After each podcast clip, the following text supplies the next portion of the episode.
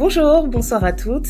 Je suis Ndaya, accompagnée de Néné, et vous écoutez le Thé Noir Podcast, le podcast des femmes noires sans filtre, dans lequel on aborde tous les sujets qui sont propres à la femme noire. Aujourd'hui, aujourd'hui, on lève le mystère. Il n'y a pas de thé. Il n'y a pas de thé dans le podcast. C'était un leurre. On ne boit pas de thé ici. Euh, Néné, tu bois quoi? Un coca. Moi, je bois du coca. Je, je reprends mes bonnes addictions. Mmh, mmh, mmh, mmh. Intéressant. Moi, je bois quelque chose. Quelque chose Voilà. de, de Bordeaux. Quelque chose de corsé. De Bordeaux. Voilà. Euh, on a voulu en profiter. On a un épisode vidéo aujourd'hui parce que Néné est à Londres. Ça faisait trop longtemps. Ça faisait Néné, trop la- longtemps. Néné, la hipster à Londres. J'ai l'impression que c'est depuis depuis le carnaval en fait que t'es pas es venu ici. Ouais. Ça fait trop longtemps. La dernière fois que t'es venu ici, il faisait tellement chaud. On sortait en t-shirt, on disait mais je vais quand même pas mettre une veste, c'est trop. Maintenant là, on est sorti aujourd'hui, on a dit ah, pourquoi j'ai pas pris mon écharpe Bonnet, écharpe, manteau doublé, tout, tout. C'est trop, trop. On souffre, on Ouais. souffre. Écoutez, euh, on est de bonne humeur aujourd'hui? Ça va. Ouais? Franchement, ça va, ouais. Je suis pas à plaindre. Hein. Qu'est-ce qui te rend heureux en ce moment? Ou triste? Et je crois qu'il y a que des choses euh, qui me rendent heureuse. La seule chose qui me rend triste, c'est le froid. Mais je pense que ça, c'est général. ouais, c'est vraiment général. oui. Et j'aime pas ce, ce réchauffement climatique qui nous fait des vibes. Genre, il fait très chaud, après d'un coup C'est d'un ça. ah, J'aimerais qu'il soit clair, qu'il nous dise juste bon les gars, pendant trois mois ça va être vraiment toxique. Non, mais là, juste soit clair. Là, Ouais. c'est vraiment embêtant parce que du coup, il fait, il fait très chaud, après, il fait très froid pendant une semaine, après, il refait très chaud par rapport à ce qu'on attend. Bref, ça, ça m'agace. Mhm, Et après, ce qui me rend heureuse, c'est de vivre des moments avec mes neveux- nièces et neveux, mhm. euh, de voir l'excitation dans leurs yeux quand ils découvrent des choses ou que tu leur apprends un truc et qu'ils te regardent et disent Dis-moi, tu connais ça Non, t'es trop Wow. cool. Je trouve ça trop stylé. C'est vrai, c'est vrai. Euh, Qu'est-ce qui m'a rendue heureuse moi en ce moment? Bah j'ai fêté mon anniversaire. Déjà, J'ai fêté mon anniversaire, je te jure. J'ai fêté mon anniversaire. C'est. Joyeux Merci, merci. Merci, non, stop it, stop it. Merci. Mes collègues, ils ont dit, It's your birthday, Nadia Nadia. Ils m'ont saulé, ils m'ont ça- saoulé. Ouais, merci, merci. Bon, au moins on m'a invité à déjeuner, c'est bien. Ça, c'est une bonne Ça, c'était cool. Ouais, franchement, euh, le mois de la célébration, il est terminé maintenant. hein. Je suis heureuse, j'ai euh, atteint mon année de Jésus-Christ. Représente. J'essaie de vivre dans la sagesse. C'est très dur, mais je vais vraiment essayer. Hein. Ouais. Je vais essayer, on va voir où ça nous mène. Franchement, en fait, il y a plein de choses qui m'ont rendue heureuse hein, ces derniers temps. Mon Moi, je suis anniversaire. Toi, t'es là, ça faisait trop longtemps. Et je t'ai pas porté comme je fais d'habitude, là, quand tu viens. On évite les non, je vais te porter après. À la fin de l'épisode, je vais essayer de la porter, comme ça on aura un petit bonus. on va voir si ça passe encore. Parce que moi, j'ai vieilli, je commence à avoir avoir mal mal au bassin et tout. Tu vas voir ma Ouais. nénée, tu peux... Là, là, la nénée d'aujourd'hui, c'est Mm. pas la nénée du carnaval. Ok. C'est risqué. La l'aînée du carnaval. Ouais. Quelle femme. Un petit lutin. Je te jure. Euh, Qu'est-ce qui m'a rendue heureuse d'autre? On a passé la barre des 200 000 streams. 200 000. Vous vous rendez compte? C'est pas une dinguerie, 200 000. 200 000 téléchargements. Chiffre, c'est un gros mot, mais Franchement, on n'arrêtait pas de regarder les stats. Nénel me disait, t'es sûr que c'est les bonnes Mm. T'es sûr que... Je sais pas. j'y suis encore sceptique. Ouais, on, est, on est trop sceptiques, on n'arrive pas à fêter le trucs, succès pour de là- vrai. On est là. Ça fait On se dit, d'accord, ça fait beaucoup de gens qui connaissent nos secrets. Bon, ben, voilà. On se Merci. sent- On se sent nu. mais c'est bien parfois. À ce qui paraît, vrai. nu, ça permet de booster ta confiance en toi Mmh. et à te rendre plus audacieuse. Ah, c'est ça qu'il nous faut. C'est exactement ce qu'il nous faut. Ouais, en tout cas, euh, merci infiniment. On a passé un gros cap. On a hâte de passer les autres et les autres et célébrer non-stop. Je crois que ça fait sept jours, euh, j'ai pas bu d'eau. Hein.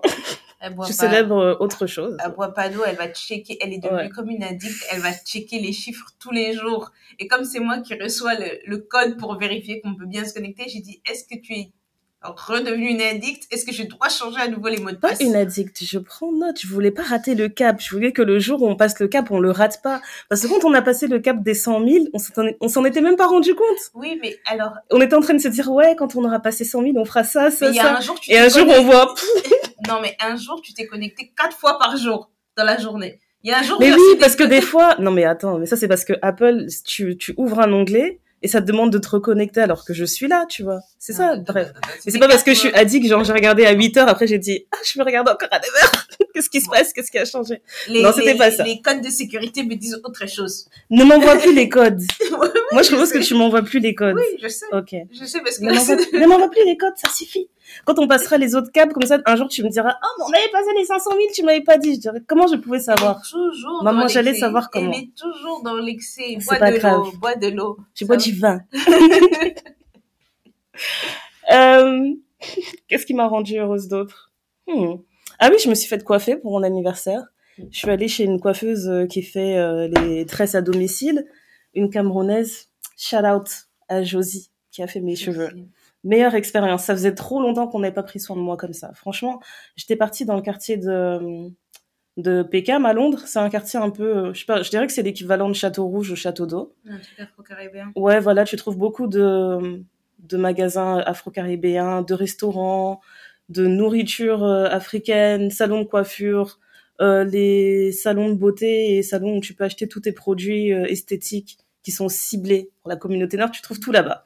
Donc je me suis dit, vas-y, je vais faire comme à Château Rouge, je me balade avec mon afro dans la rue, je vais trouver une coiffeuse. Non, j'ai galéré à trouver. J'ai galéré à trouver. Les gens, ils m'arrêtaient dans la rue. Hey, chérie, chérie, viens, tu veux te coiffer, etc. Mais c'était vraiment des trucs, tu sais, des trucs qui t'énervent. T'arrives au salon, elle est en train de coiffer quelqu'un, elle est à, moitié, à la moitié de la tête, elle te dit, ouais, je vais arrêter, je vais commencer avec toi. Mhm. Après, je vais reprendre avec truc. J'étais là, non, mais c'est bon, on est des grandes personnes, on va plus vivre ce genre d'expérience où t'es coincé euh, entre les jambes de la tantine quand t'étais petite. Donc au final, j'ai trouvé une coiffeuse qui fait que des tresses à domicile. Et je suis arrivée là-bas, elle m'a mise trop bien. Elle m'a donné, dès, que je suis arrivée, elle m'a mis des pantoufles. Elle m'a dit, tiens, tu peux mettre les pantoufles.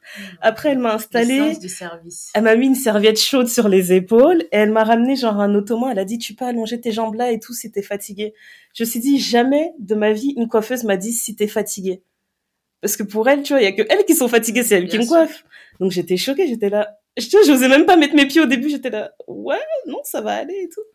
Et euh, comme j'étais en télétravail, en plus, j'ai sorti mon laptop, donc je me suis mise à l'aise et tout, j'ai travaillé. Et à aucun moment, elle m'a dit, ouais, c'est toi qui sépare les mèches, tiens. Ouais. Donc, tu vois, je me suis dit, quoi. vraiment une vraie pro. Je me suis dit, limite, euh, tu vois, je m'attendais à ce qu'elle me propose du thé, quoi. Limite. Non, c'était trop beau. Super contente de cette expérience. Et euh, je pense que le seul bémol que j'aurais pour ce mois-ci, c'est que j'en ai marre de trucs, la série Harlem. là. J'ai essayé de rattraper. D'ailleurs, Sweet Brown Sugar, si tu nous écoutes, si tu nous regardes, rembourse-moi mon temps. Elle a pas arrêté de nous dire oui, il faut que vous regardiez et tout, c'est beaucoup mieux, machin. Je me suis dit bon, ok, je vais lui faire confiance. Je vais faire confiance à Sweet Brown Sugar. Mais non, franchement, j'ai, j'ai pas supporté. Ça passe, c'est pas bon. Pour moi, c'était pareil que la saison 1, c'était surjoué. Euh, En fait, je, je trouve que la manière dont c'est écrit, c'est comme s'il s'était dit, on va aborder euh, ce sujet-là, ce sujet-là, ce sujet-là, et euh, il l'intègre de manière pas du tout, euh, pas du tout fluide en fait dans les histoires des gens, etc. C'est juste pour se dire, voilà, on peut cocher une case et se dire, on a parlé de tel truc. Enfin, franchement, j'aime qu'on me rende mon temps. Je me dis, quand est-ce que Issa elle va ressortir un truc? Parce qu'on a besoin de contenu frais, de contenu original. Bah, j'ai envie que- Ah oui, c'est vrai, Rap Sheet, ça revient. Et puis même euh, Michaela Cole.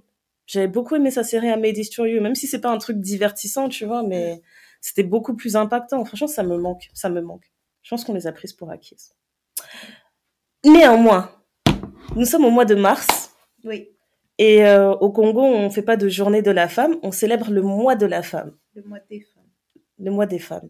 Et apparemment, euh, les Américains, maintenant, ils nous ont créé un truc de Women, Women History Month, donc le mois de l'histoire des femmes.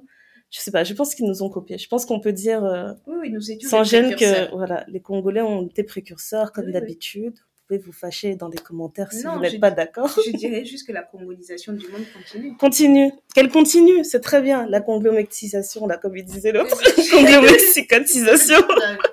C'est long terme. Voilà, donc euh, comme à notre habitude, on va faire beaucoup de choses intéressantes sur notre compte Instagram, donc n'hésitez pas à nous suivre. Ça va être très très intéressant. Mais le premier thème qu'on avait envie de traiter pour le mois de la femme, le mois des femmes, c'était euh, l'ambition et euh, L'ambition. la vie professionnelle, la carrière. Trop d'ambition pour Voilà. trop peu de vie. Est-ce qu'on a trop d'ambition? Est-ce qu'on n'en a pas assez? Qu'est-ce que c'est d'être une femme noire qui a de l'ambition, qui a envie de faire plus que, qui a envie de faire plus que la que la moyenne? Voilà, c'est ça le sujet. Euh, quand on en a parlé, Néné m'a sorti un terme que j'ai kiffé. Elle a dit on est des swingers professionnels. J'étais sûre qu'elle allait le mettre. Franchement, on était là, on était en train de parler calme. On était Calme, en train calme. de brainstormer et... je me demande si ça va être le titre de l'épisode Non, même. non, non. Les Ah échangistes professionnels. Non, non. Parce que swinger, ça veut dire échangiste pour ceux qui savent pas. Oui, mais après, ça va inviter un autre type de public. Bon, Voilà, voilà. des, stratégies pour faire augmenter les streams. franchement, C'est très grave. Ça va nourrir ton obsession des chiffres qui, T'as vont, vu qui vont augmenter. C'est ça. Non, non. Euh, voilà, moi je pense que le premier point euh, qu'on peut qu'on peut toucher en parlant d'ambition, c'est euh, c'est le fait de travailler solo ou de travailler en entreprise. Ouais. C'est vrai qu'il y a beaucoup de gens qui s'imaginent toujours que l'ambition c'est créer ta boîte, avoir un truc à ton nom, être ton propre patron, etc. Mais c'est pas forcément l'ambition de tout le monde. Mhm. Et euh, moi, c'est un point que j'avais trouvé intéressant parce que je parlais euh, avec un ancien collègue qui me disait, euh, voilà, moi j'adore être, euh, j'adore être ingénieur, etc. Mais euh, je sais que je serai toujours ingénieur dans une boîte, j'ouvrirai jamais mon propre cabinet, je serai jamais consultant parce que je sais que j'ai pas une âme de leader. Et pour moi, ça sera, je vais travailler dans cette boîte ou dans une autre. Ma carrière, elle va évoluer dans une structure et c'est très bien comme ça. Ouais. Est-ce que toi, tu te retrouves dans cette définition?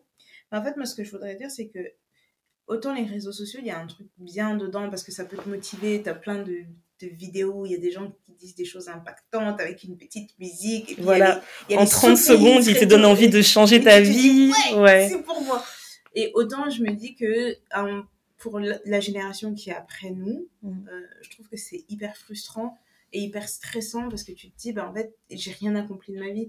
Tu vois, des gamins de 18 ans qui te disent qu'ils n'ont rien accompli de leur vie alors qu'ils ont que 18 ans. Et Mhm. j'ai aimé aussi beaucoup cette vague où on voyait des, des personnes plus âgées qui avaient réussi plus tard dans la vie, Oui. euh, à 40 ans, à 50 ans, etc. Je me dis oui, effectivement, parce que on a chacun notre timing et forcément, bah, tu peux pas te mettre la pression en disant qu'à 18 ans tu dois avoir faire ça, à 25 ans parce que t'as des Franchement, gens qui à ont raté 18 ans, Ouais. C'est des gens qui ont raté trois fois leur bac qui réussissent beaucoup mieux leur vie que des gens Voilà. qui ont fait Sciences Po ou qui ont fait l'ENA ou qui ont fait des grandes. Harvard ou je sais pas Je quoi. me rappelle, il parlait beaucoup de personnes comme Viola Davis. Je pense que sa carrière, elle a, elle a explosé vraiment sur le tard. Ouais. Des gens comme Tara J.P. Henson aussi, avec Ouais. quand elle a fait la série Empire, elle a, je pense qu'elle avait passé la quarantaine, tu vois, quand elle a eu ce rôle-là et que c'était un- c'était vraiment un tournant. Ouais. Euh, J'avais lu aussi l'histoire de Ava DuVernay. Apparemment, elle a pas commencé à filmer avant ses 30 ans. Ouais, La première fois qu'elle a pris une caméra, elle se dit, ouais, c'est cool. c'est marrant.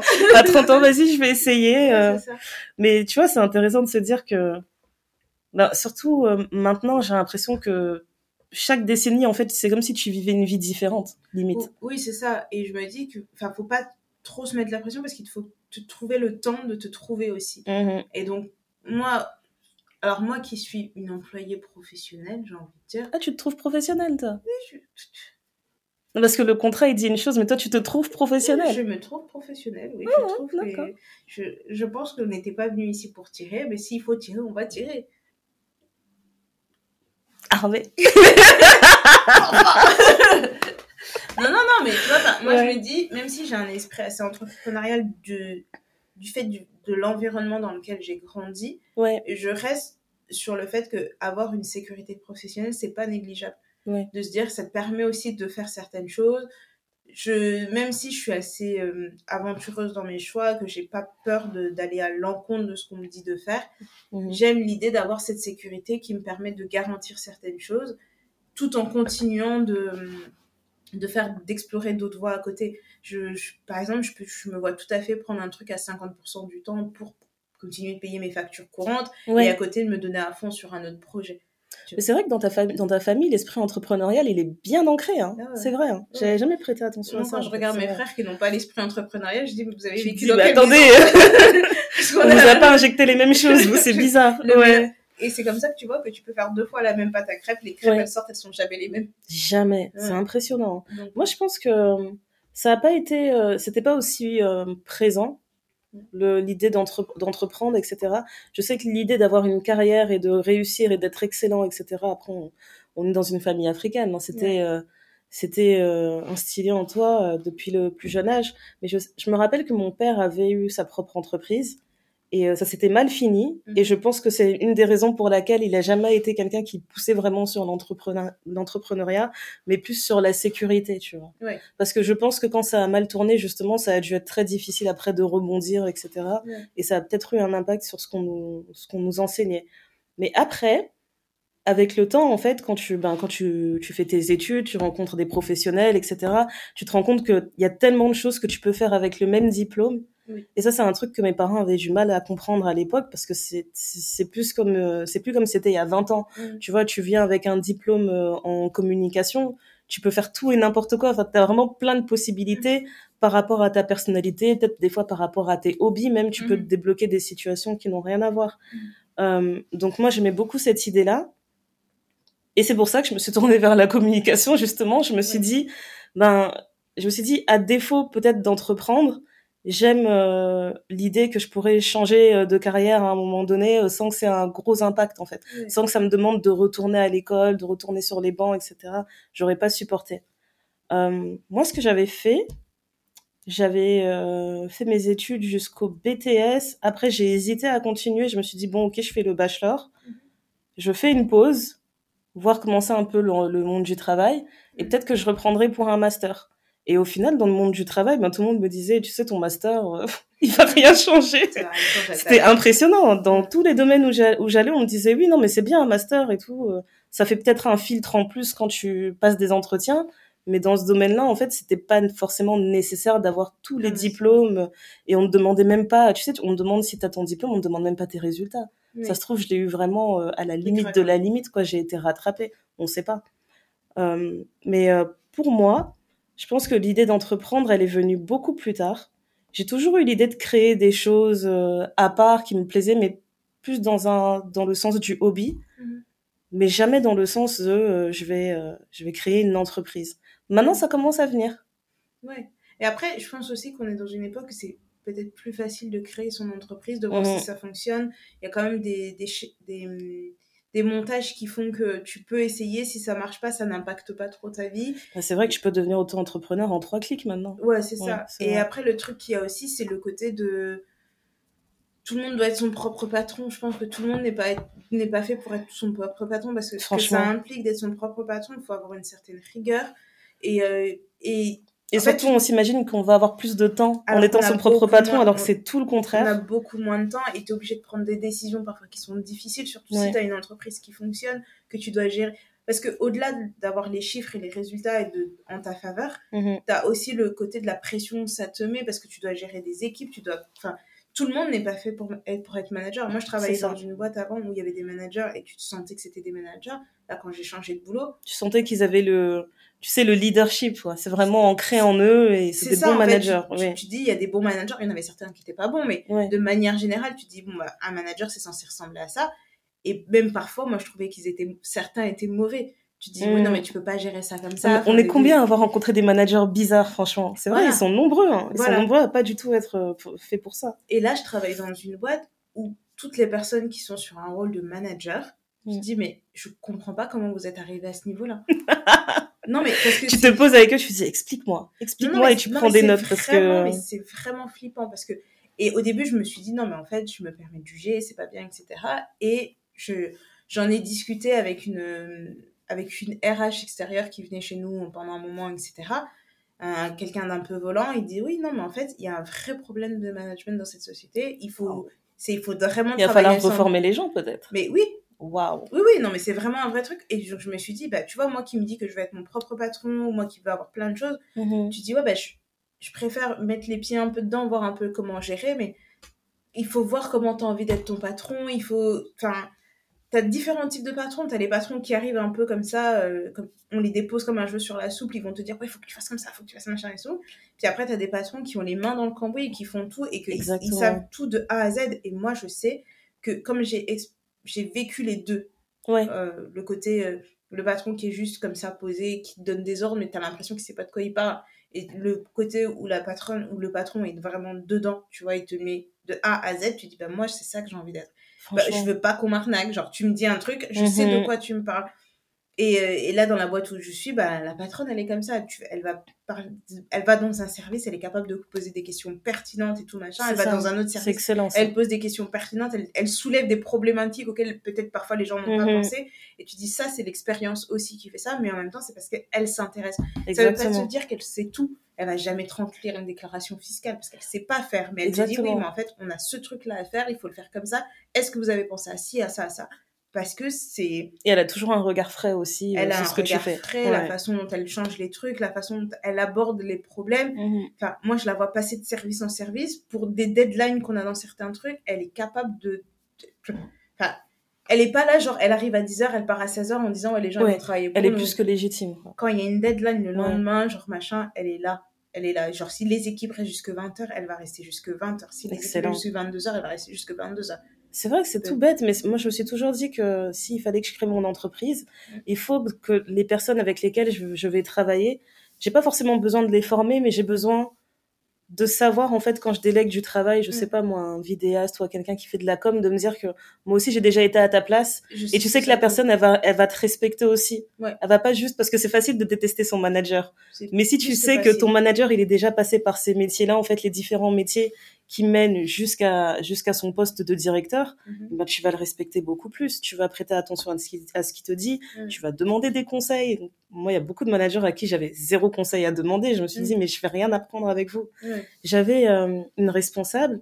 À chaque fois que je demandais quelque chose, elle me disait non mais je suis débordée, j'ai un milliard de trucs à faire, euh, je, je je sais pas. Et elle déléguait jamais. Mm. C'était insupportable. En fait, ça te permet vraiment de prendre note et de voir quel genre de personne tu as envie d'être dans le milieu professionnel. Exactement. Et euh, c'est sûr que, en tout cas, si moi je me lance dans un business, je pourrais jamais le faire complètement avec le cran en fait. J'aurais besoin d'avoir un minimum d'expérience professionnelle qui mm. fait que je peux dire voilà, il faut que je travaille de telle manière parce que moi j'ai déjà fait ça, j'ai déjà essayé tel et tel truc, ça marchera pas. Ça c'est la manière qu'on va suivre et c'est notre technique et ça a toujours marché depuis des années parce que j'étais dans l'industrie. L'ouverture de se dire qu'on peut t'apporter quelque chose. On peut t'apporter aussi quelque chose, ouais, c'est vrai. C'est vraiment, je pense que c'est ça qui est vraiment difficile, c'est de se mhm. dire que t'as as une recette qui fonctionne bien. Ouais. Et après, il y a quelqu'un qui te dit, oui, mais si tu ajoutes un peu de ça, et toi, tu dis, ah, ça fait des années, ça marche.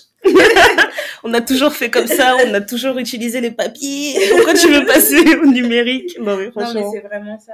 C'est ça qui est un peu, c'est ça qui est un mm. peu difficile, mais enfin, moi, je vois les gens dans ma famille. Enfin, je, je sais que si demain je leur dis que je veux devenir astronaute, tout le monde va être là. Ouais, ok, comment on fait et tout On t'inscrit dans quelle école? Allez, go, go, go C'est vrai. Astronaute. C'est là, tu te dis, ok, calmez-vous, les mecs. C'est excellent, je te jure. Mais, mais c'est pour plein de trucs. Et c'est bien, c'est rassurant, c'est de se dire que tu as quand même aussi un filet de sécurité parce que tu as des gens qui ont expérimenté dans certains domaines et qui sont capables de te dire écoute moi j'ai fait ça ne refais pas la même erreur que moi j'aimerais faire comme ça j'aimerais faire comme ci et même entre nous au-delà de mes frères et euh, voilà au-delà de mes frères je veux dire j'ai aussi mes, mes cousins cousines. On, certains on a aussi le même esprit entrepreneurial parce que on est dans la même famille et tu te dis quand quelqu'un vient de te parler d'un projet que tu es capable de dire bah ouais mais je trouve que là c'est pas c'est pas bien construit. Ou quand t'as quelqu'un qui te présente un truc il dit ouais je pourrais commencer là mais je préfère commencer petit m'assurer que ça ça soit bien assis machin etc j'ai une de mes cousines à chaque fois qu'on a des conversations mais je ressors mon cerveau il en, en ébullition c'est excellent ça. franchement je trouve que c'est une richesse justement de se dire que il faut d'attendre que toutes les personnes dans ton entourage justement aient passé un certain âge un certain cap parce qu'ils ont chacun des richesses à t'apporter dans leur industrie, etc.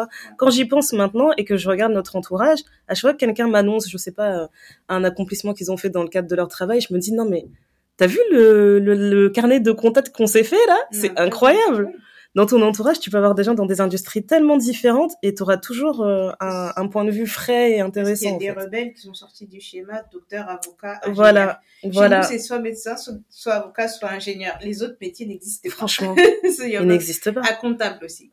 Ils n'existent pas. Mais franchement, je c'est choquant. J'en parlais euh, avec une amie où on était en train de se dire mais tu te rends compte comment nos parents ils nous ont éduqués? Mm. et aujourd'hui tu vois j'avais enfin aujourd'hui à, l'heure actuelle. J'avais envoyé euh, un message à mes parents pour leur dire, euh, voilà, je suis contente parce que le podcast, il a passé tel cap, etc. Et ils étaient en train de dire, mais c'est super, euh, on est super content que tu as atteint ce... Il y a 10 ans, genre, tu vois, faire un podcast, on est super content que tu as atteint ce point et tout. Non, mais franchement, tu, tu excelles dedans, continue, etc. Et je me disais, mais c'est incroyable parce que il y a quelques années, c'était moi qui vous disais j'ai envie de faire de la communication. Ils étaient la communication, c'est quoi? Ça va te nourrir, ça va payer des factures, communiquer, c'est quoi? Tu parles, tu parles. C'était franchement, je trouve ça dingue. Après, je suis contente qu'ils aient fini par euh, par se faire euh, une raison, tu vois. Mais je trouve ça tellement drôle de dire comment les parents aussi ont évolué là-dessus et sont beaucoup plus euh, ils sont beaucoup plus encourageants et t'accompagnent. Donc franchement, moi je trouve qu'en tout cas pour ma part, c'était vraiment le moment idéal en fait pour commencer à créer des choses moi-même et à vraiment m'épanouir dans ce que je fais et apporter ma touche dans tout ce que je fais. Euh, moi, ce que je fais, en tout cas dans le dans le cadre pro, parce que oui, Nénel a dit je suis une employée professionnelle. Je suis une employée professionnelle. Et ça s'avère que moi aussi j'essaye d'être une employée professionnelle. Des libertés. je suis dans une relation ouverte. Avec Swingers. Je, vais te faire un t-shirt swinger. Oh non, je suis dans une relation ouverte avec mon employeur. Je lui suis fidèle, hmm. mais en même temps, il sait que ça m'intéresse. il sait que potentiellement j'ai d'autres projets, mais on a une relation de confiance. Ils le savent. Moi, j'en ai parlé juste récemment. Là, bon, je, suis employée aussi euh, à Londres. Je suis employée en temps plein. D'ailleurs, le temps plein ici, mais quel cauchemar 40 à 45 heures. Moi, quand ils ont dit ça, j'ai dit Ah, la France J'ai pleuré, j'ai dit La France Elle est Mais 68 Elle est met son gilet jaune. ah, je te jure, j'étais choquée. Je leur ai dit, j'ai dit non, vous savez, en France, ils ont dit You're so funny, Nadia. So Franchement. Non, mais oui, je suis employée euh, 40 heures par semaine minimum. Mais euh, moi, j'en ai parlé juste récemment là avec mon directeur du fait que je faisais aussi le podcast parce qu'il mm. m'a demandé, oui, euh, en toute transparence, tu te vois où euh, sur le long terme? Je lui ai dit, alors, le long terme, moi, depuis la pandémie, j'aime pas qu'on parle du long terme. J'ai dit, pardon, le monde nous a bien montré, l'univers nous a bien montré qu'on peut être chamboulé à tout moment. Mhm. Donc, long terme, moi, je fais plus. Je lui ai dit, euh, sur les 3 à 5 ans, peut-être, on peut en parler, mais pas plus. Et donc, je lui ai dit avec honnêteté, je lui ai dit, franchement, le podcast arrive à ça, on, s'attendait pas à ça, on a, on a d'autres idées, on a des projets, etc. Et il m'a regardé avec des étoiles dans les yeux, il m'a dit, mais c'est fascinant, hein, parce que pour le contexte, il a 47 ans, je crois. Mm. Il a dit, c'est fascinant, mais cette génération, vous, vous avez créé tellement de métiers, il y a tellement de métiers qui sont arrivés, en fait, avec, euh, avec l'ère du digital. Mm. Il me dit, ouais, moi, il y a 10 ans, on parlait de webmaster, je regardais les gens, genre, c'est quoi un webmaster? c'est quoi un web développeur? Et il me dit, ouais, euh, qui aurait cru, en fait, que le, que le, que le podcast, par exemple, ça se développerait autant? Et il me dit, vraiment, c'est fascinant, moi, je t'encourage à continuer. Je lui expliquer que je travaillais aussi, euh, ben, parce qu'en fait c'est quelque chose enfin j'ai identifié une industrie dans laquelle je sais que j'arrive à être assez compétente mhm. où j'arrive à être euh, ouais j'arrive à être productive et j'arrive à faire d'autres choses en même temps donc mhm. je lui ai dit pourquoi arrêter? Mhm. j'ai pas l'intention d'arrêter à moins que euh, je me rends compte qu'avec le podcast enfin ça me prenne plus de temps et que ça paye beaucoup plus il m'a dit non je te comprends parfaitement et j'ai trouvé ça franchement j'ai trouvé ça super je sais pas si c'est parce que je regarde Londres avec un filtre d'amour mais j'ai trouvé ça vraiment pas français de sa part de m'encourager autant à faire autre chose que ce que je fais, que ce pourquoi il me paye, tu vois. Bah après, moi, je l'ai vécu en France, donc euh, je, je parle assez librement, enfin librement mhm. dans une certaine mesure de ce, ce que je fais en de dehors aventures. De, en dehors du travail. Ça veut dire que je, je viens pour un travail, mais j'estime que tout ce que je fais après le travail, ça ne vous regarde pas, ça vous ne concerne pas. Tant que je suis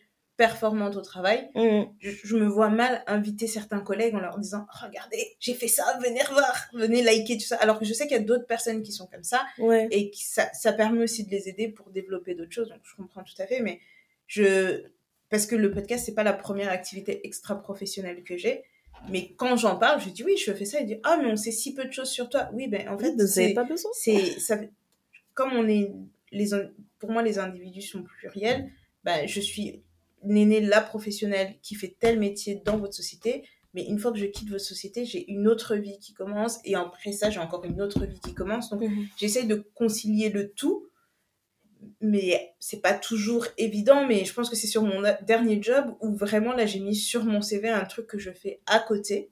Et c'est, je pense que c'est grâce à ça que j'ai eu mon job, parce qu'ils m'ont dit, mais c'est incroyable ce que tu fais.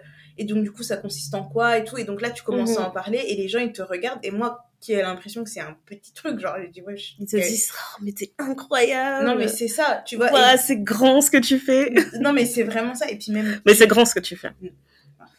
j'ai, je sais pas, j'ai même euh, ma, ma boss, tu vois, genre, j'ai vraiment, vraiment une très, très bonne relation avec ma boss. Et Je suis vraiment chanceuse là-dessus. Et donc, Mm. du coup, je me permets de me confier à elle sur certaines choses parce que pour moi, c'est, un vrai exemple. C'est une femme qui a réussi dans une entreprise qui est plutôt dominée par des hommes. Elle a su s'imposer, elle a su avoir sa vie de femme. Elle s'est mariée, elle a eu des enfants, mais elle a eu des postes dans des endroits. Elle a fait le tour du monde pour son, pour son travail. Donc t'as des vrais mentors en fait, c'est super. C'est ça, en fait. Ouais. Ça me fait du bien d'être face à une femme qui, potentiellement, est ce que je pourrais devenir, c'est-à-dire une femme qui évolue dans un monde euh, euh, plutôt dominé par des hommes et qui est capable de faire son nom et elle est hyper connue. Enfin, genre, quand tu parles d'elle dans le milieu, elle, tout le monde dit Ah ouais, tu travailles pour elle, mais incroyable et tout, cette femme. Et, genre- et moi, je- je- et je- et moi, on est là le matin, vrai. on fait le Congo ça dans son bureau. Et tu te dis, mais t'as vu l'autre, ce qu'il a fait? Mais c'est n'importe quoi. tu vois T'as la meilleure position là tu vois? par rapport à elle, c'est vrai. mais le truc, c'est que tu vois, elle est hyper simple et elle a des Ouais. exigences, elle a un niveau d'exigence. Et je me dis, mais elle peut pas en être arrivée là où elle en est si elle a pas son niveau d'exigence. Et quand je j'ose m'aventurer sur d'autres terrains ou lui poser des questions, déjà par rapport à mon travail, comment m'améliorer, etc. Ou même par rapport à elle, ce qu'elle a fait et qu'elle elle me dit, mais vous, vous faites quoi? Mais vous, machin, et que tu vas sur certains terrains, Mhm. la façon dont elle te regarde, tu te dis, mais par rapport à ce que vous, vous avez fait, c'est rien. Elle dit, non, non, vous vous rendez pas compte. Mais ça n'empêche pas d'être inspiré, etc. Ouais, Voilà. c'est ça. Elle dit, vous vous rendez C'est bien, elle n'est pas un but de sa personne. Oui, mais c'est rassurant. Mhm. C'est rassurant, sinon j'allais prendre mes valises et partir. Mais, euh, mais en fait, c'est quand tu parles avec les autres que tu te rends compte de tout ce que tu fais. Parce que j'ai parlé avec plusieurs personnes dans le milieu du travail. En fait, il y a peu de gens qui font autre chose. Qui font autre chose dans- en dehors du travail, ouais, c'est vrai.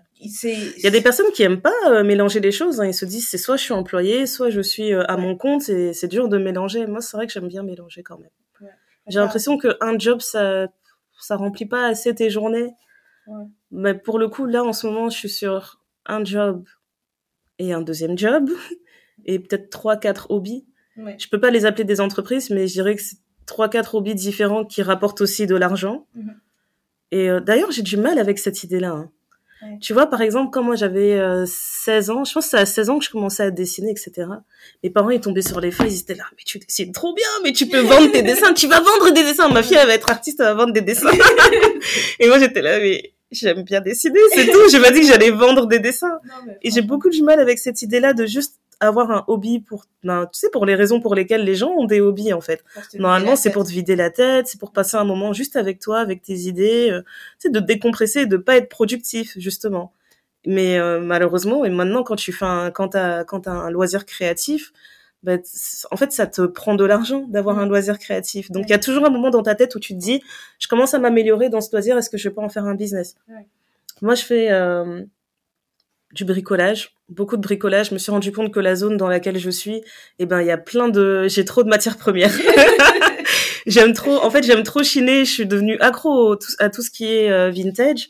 Et du coup, j'arrive à trouver quand même certaines choses euh, qui, qui valent plus, que les gens s'en rendent pas compte, etc. Des marques, en fait, que les gens cherchent beaucoup, euh, que les collectionneurs cherchent beaucoup, etc. Mhm. Donc, des fois, j'ai de la chance. Je vais trouver quelque chose qui vaut vraiment beaucoup et je vais pouvoir le revendre. Mhm. Mais des fois, tu sais, je vais trouver une belle pièce qui a de la valeur et je vais me dire, bon, en fait, non, je vais la garder pour moi. euh. Tu vois, on me dit, ah, ça vaut, euh, ça vaut 700. Je dis, ah, ça vaut 700, mais c'est bien dans ma cuisine. Dans ma que ça reste dans ma ça cuisine. fait, ça fait bien. Voilà. Ouais. Donc il y a ça, euh, il y a aussi euh, bah oui le dessin comme je disais, il y a la vidéo. La vidéo, ça fait très longtemps que j'en ai pas fait parce que justement j'ai, en fait, j'ai fait tellement de vidéos pendant un temps pour payer des factures que maintenant Oui, ben je, je le vois plus comme un hobby. En fait, j'ai du mal à voir ça comme un hobby. La preuve en est, tu vois, toutes les fois où je me dis je veux peut-être commencer à faire de la vidéo, c'est pour nous. je me dis ah on va se filmer, euh, on va faire tel truc pour le podcast, etc. Ouais. Mais euh, ouais, je trouve ça dommage que les que les la notion de hobby se perde, en tout cas quand t'es adulte. Moi, mes enfants, euh, en ce moment, ils sont intéressés par plein de trucs extra extrascolaires. Je les laisse le faire, mais je leur dis pas, ouais, euh, si tu commences à faire du coloriage maintenant, c'est pour trouver un business dedans, tu vois. T'es intéressé par le foot, t'es pas obligé de devenir joueur de foot pro, en fait, tu peux Ouais. faire autre chose. Ouais. C'est, euh, ouais, j'essaie de garder ça en tête. Euh, Mais je sais pas si c'est pas un truc euh, parce que c'est nos parents qui sont comme ça. Je sais, en fait, je- tout doit être rentable. ouais. Parce que bah, le temps, c'est de l'argent, c'est vrai. hein. Oui, c'est ça. mais tout moi, doit être j'ai l'impression que c'est vraiment un truc. Parce que quand tu parles Mm. avec d'autres personnes, moi, j'ai d'autres personnes dans mon entourage qui sont des adultes qui vont te dire bah, Moi, j'adore skier et c'est vraiment un hobby pour eux. Ils vont skier. Ou... En plus, c'est un hobby qui coûte bien cher. Hein. Moi, j'étais sur du coloriage. Toi, tu vois des gens qui vont au ski. C'est bon. pas les mêmes budgets, là. Oui, mais Ouais. même, genre, tu peux faire du badminton, ou Mm. tu vas aller nager, ou des trucs comme ça. Enfin, Mm. tu vois, moi, je connais des gens, par exemple, qui aiment bien faire du tennis. Bon, ça aussi, c'est un truc coûte cher, mais tu vois, ils, ils aiment le tennis, et ben, ils vont faire Mm. du tennis pour s'éclater. Voilà. J'ai un de mes potes, il adore le foot, il a toujours fait du foot. Il s'est pété les genoux, tout ce que tu veux, tout ce qui peut te casser dans le foot. Mais il veut pas arrêter. Hein. Il arrête pas. Je dis, mais prends ta retraite, ça sert à rien, Prends ta retraite du loisir. prends ta retraite. Non, C'est tous trop les drôle. dimanches, il est au terrain. il dit non, futsal quand c'est l'hiver, euh, dehors. Mais parce que tu vois, c'est vraiment un truc qu'il aime, quoi. Ouais. Et donc, je me dis, c'est c'est peut-être nous, parce que moi, j'ai eu le même schéma. Mhm. Quand j'ai commencé, on m'a forcé à faire à manger quand j'étais petite. J'aimais pas ça. Ma Mhm. mère, elle m'a forcé, elle m'a dit, t'es une femme, tu dois savoir faire, tu dois savoir faire à manger. Voilà, ça te saoule déjà, oui. Donc déjà, la- l'approche, c'est difficile. Mhm. Mais après, je me suis rendu compte que moi, j'aimais bien faire à manger. Je me suis rendu compte que j'aimais bien faire des gâteaux. Donc pendant un moment, je faisais des gâteaux tout le temps. Mes frères, maintenant, ils me disent, ouais, je fais plus, j'aime plus, tu fais plus de gâteaux. Ils ont dit, madame, avant on mangeait des moelleux, on mangeait des quatre quarts, Non, il mais- se passe plus rien, Non, madame. franchement, j'a- j'allais faire des C'est pour ça qu'ils se sont tous mis à faire de la pâtisserie pendant un temps. Il y en a un, il est devenu spécialiste du millefeuille. Non, mais c'est ça. Mais parce que je passais donc mon, ça. mon temps à faire des gâteaux et j'allais avec ma mère, je disais, ouais, il faut que j'aille là-bas. J'avais, je sais pas combien de livres de pâtisserie à la maison parce que j'étais vraiment, mais obsédée par la pâtisserie. Donc, je te faisais des trucs. Et ma mère, elle me disait, Hum, c'est trop bon, c'est trop bon. Elle était Mais ton gâteau nature, il est... Tu sais, c'est bête, hein. C'est un gâteau nature. C'est le gâteau. Mais le gâteau nature de Néné, C'est le gâteau facile. le gâteau nature de Néné. Et aussi, quand moi j'avais mes cravings, je te disais, Néné, t'es fatiguée tu, tu pourrais me faire un fondant au chocolat, s'il te plaît? Si t'as 5 minutes, tu me disais, oui, oui, 15 minutes, c'est prêt. Moi, j'étais là. Je restais juste derrière toi comme ça. Non, mais tu vois, c'est Et donc là, tu mets du beurre Oh, ok. C'était magnifique. C'était devenu vraiment une seconde nature de faire des gâteaux ou préparer à Mhm. manger. Si bien que ma mère, auprès de ses collègues, j'étais une star. Mhm. Elle ramenait tout le temps des gâteaux. Elle disait Oh, mais là, je vais Mhm. aller travailler. Est-ce que tu peux me faire les trucs là que tu avais fait la dernière fois? C'était bon. Une fois, elle m'a demandé, un- je m'en souviendrai toute ma vie, elle m'avait demandé un gratin de courgettes. J'ai dit, maman, je, je sais pas faire un gratin de courgettes. Elle me dit, si, si, regarde, on en a plein de courgettes. J'avais dit que j'allais Je ramener sais un pas truc quoi faire, allez, fais-le. Elle m'a Ouais. dit, fais un gratin de courgettes.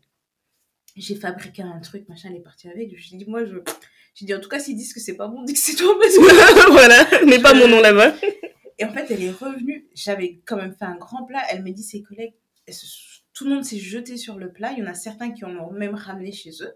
Et elle a dit, Wow. j'ai ma collègue Intel qui m'a demandé ta recette parce qu'elle a trouvé ça excellent, parce qu'elle, elle n'arrive pas à arriver à tel truc. J'ai dit, maman, je ne sais pas ce que Wow. j'ai fait. Je ne sais pas, tu vois. Et c'est. Et c'est devenu un truc où même quand j'avais commencé à, à tricoter, parce que je suis une mamie, j'avais appris à faire du crochet, je tricotais, c'était un- une passion que je partageais avec mes grands-mères, ma- une de mes grands-mères, et que ma mère m'a transmise, etc. Donc je faisais mes petits crochets, je faisais mes petits napperons, mes sous-tasses, je faisais des écharpes et tout. Elle Mhm. me disait, mais tu vois, toi maintenant qui est à la fac et tout, si tu veux te faire un peu d'argent de poche, Fais des écharpes aux gens, tu vends 50 dollars, 50-50. Voilà, Et- 50 et dollars, c'est réglé. elle me dit, tu peux faire des petits gâteaux, tu fais des gâteaux là, comme les cupcakes, là, comme tu fais, tu fais ça, euh, sur la fac. Et J'ai dit, en fait, à la limite, les gâteaux, je veux bien parce que c'est facile, c'est rapide, etc. Tu Ouais. peux vite rentrer dans tes frais. J'ai dit, mais une écharpe faite main, je vais, il faut que je la vende 150 dollars. Vu le l'heure tu passes dedans. C'était vraiment devenu une seconde nature. Genre, tous les hivers, tu me voyais vrai, dans hein. mon sac. Waouh, J'étais c'est magnifique. Et puis même pour la dextérité, c'est excellent. mais c'est moi, je Et même, excellent. vois, je me mettais devant Bonne les motricité et tout. devant les séries, machin, et j'étais là. Je faisais mes lignes, je dis, ah, j'arrive pas à faire mon retour, ça marche pas. Je te jure. Donc c'est, J'aimais trop regarder les gens qui faisaient ça sur Pinterest. Ouais, et aussi ceux qui faisaient, tu sais, les gros, euh, Ouais, les euh, les, gros tricots là à la main et tout, euh, sans aiguille. Je me disais, mais waouh. Et puis ça, ça coûte cher, ça Ouais. prend du temps, etc. Donc même si tu dois faire une écharpe ou je sais pas quoi, ça te coûte une fortune. Une fortune. Mais- Ouais. Mais après, euh, tu vois, là, je me dis, on parle de choses sur lesquelles on, s'en sort bien. Mais après, il y a des gens aussi qui aiment faire des choses sur lesquelles ils sont pas forcément bons, tu vois. Il y a des gens, enfin, tu vois, aller au karaoké, même si tu chantes faux, euh, t'es là, tu te dis, ouais, ça me détend. euh. Alors ça, c'est quelque chose que je ne Tu vois? jamais. Non, mais même les karaokés, tu sais, dans les petits salons, là, euh, comme on avait fait, tu te dis, ouais, je vais juste me défouler, je chante vraiment à tue-tête, je me casse la voix. euh, Mais t'aimes faire ça et tu le fais régulièrement. C'est pas une mauvaise chose aussi. Et je me rappelle, on avait une discussion là-dessus, en plus, euh, quand, euh, euh, ma première, elle avait voulu faire du foot, mais elle avait quoi? Elle avait 5 ans, je crois. Mhm. Et en fait, elle allait aux entraînements et on, on était mort de rire avec mon mari parce que on était dans les gradins pendant l'entraînement et t'as envoyé une, elle était genre main dans les poches sur le terrain. Mais tu sais, tu vois le coach qui dit aux enfants, siffle, il dit allez, tout le monde court là-bas, tu la vois, une main dans les poches en train d'avancer tranquillement. Et je lui disais, mais si demain on lui dit ouais, est-ce qu'on arrête le foot? Mm. Et elle te dit non, j'adore et tout, mais à chaque fois que tu la vois, tu vois qu'elle est nulle. Mm.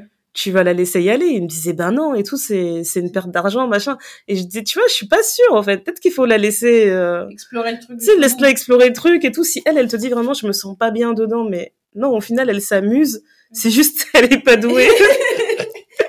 et en gros, lui, il me disait, ben, franchement, ça dépend de, ça dépend du prix du loisir. Parce que franchement, si le loisir, il coûte vraiment cher et que ton enfant, il est pas un minimum euh, correct dedans et il évolue pas correctement dedans, ben, pour lui, tu vois, il y a, on revient à cette valeur de le temps, c'est de l'argent, quoi. mais, ouais, mais est-ce que ça va pas créer des frustrations? Peut-être, Tu, tu vois, parce que j'en, parlais avec une de mes collègues, son fils fait du tennis, mais il Mm. est mauvais.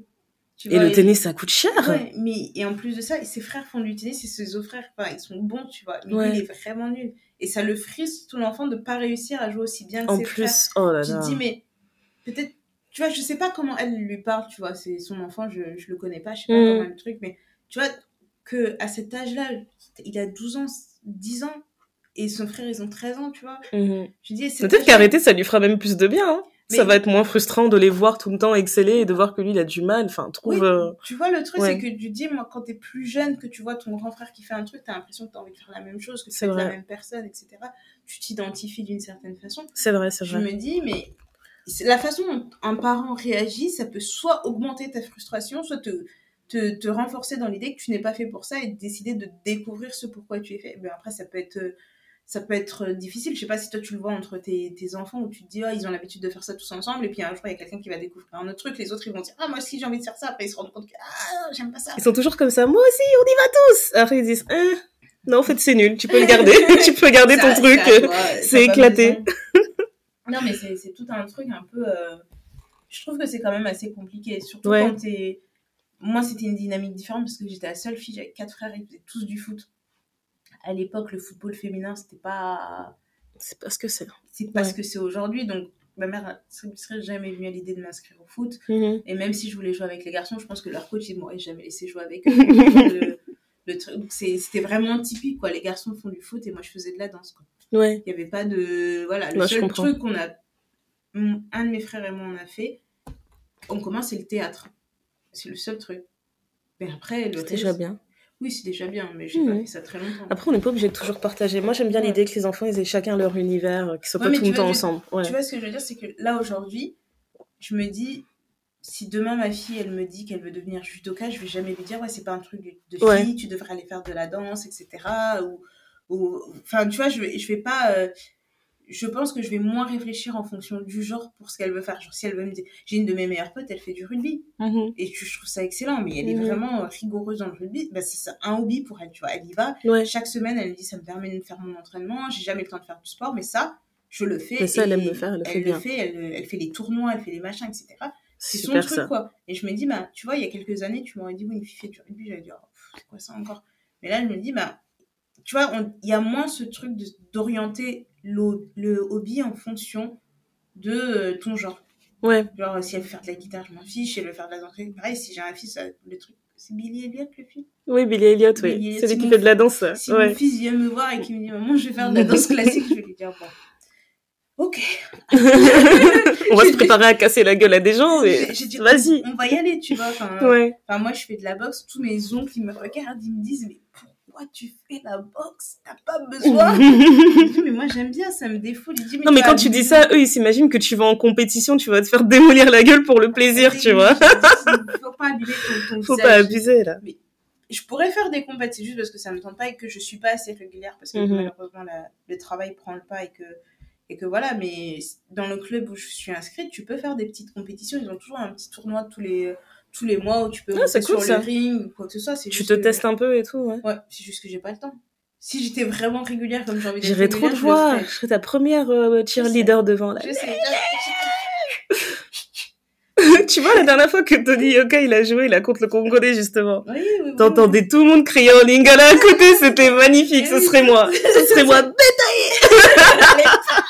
je serais en train de hurler à côté. Non, c'est je te jure. Mais, euh, Bon, pour revenir à le- à, à l'entrepreneuriat, qu'est-ce que, tu vois, imagine demain, tu as, un proche qui te dit, euh, voilà, j'ai une idée de business, etc. Moi, je vais arrêter de travailler, je vais faire tel truc. euh.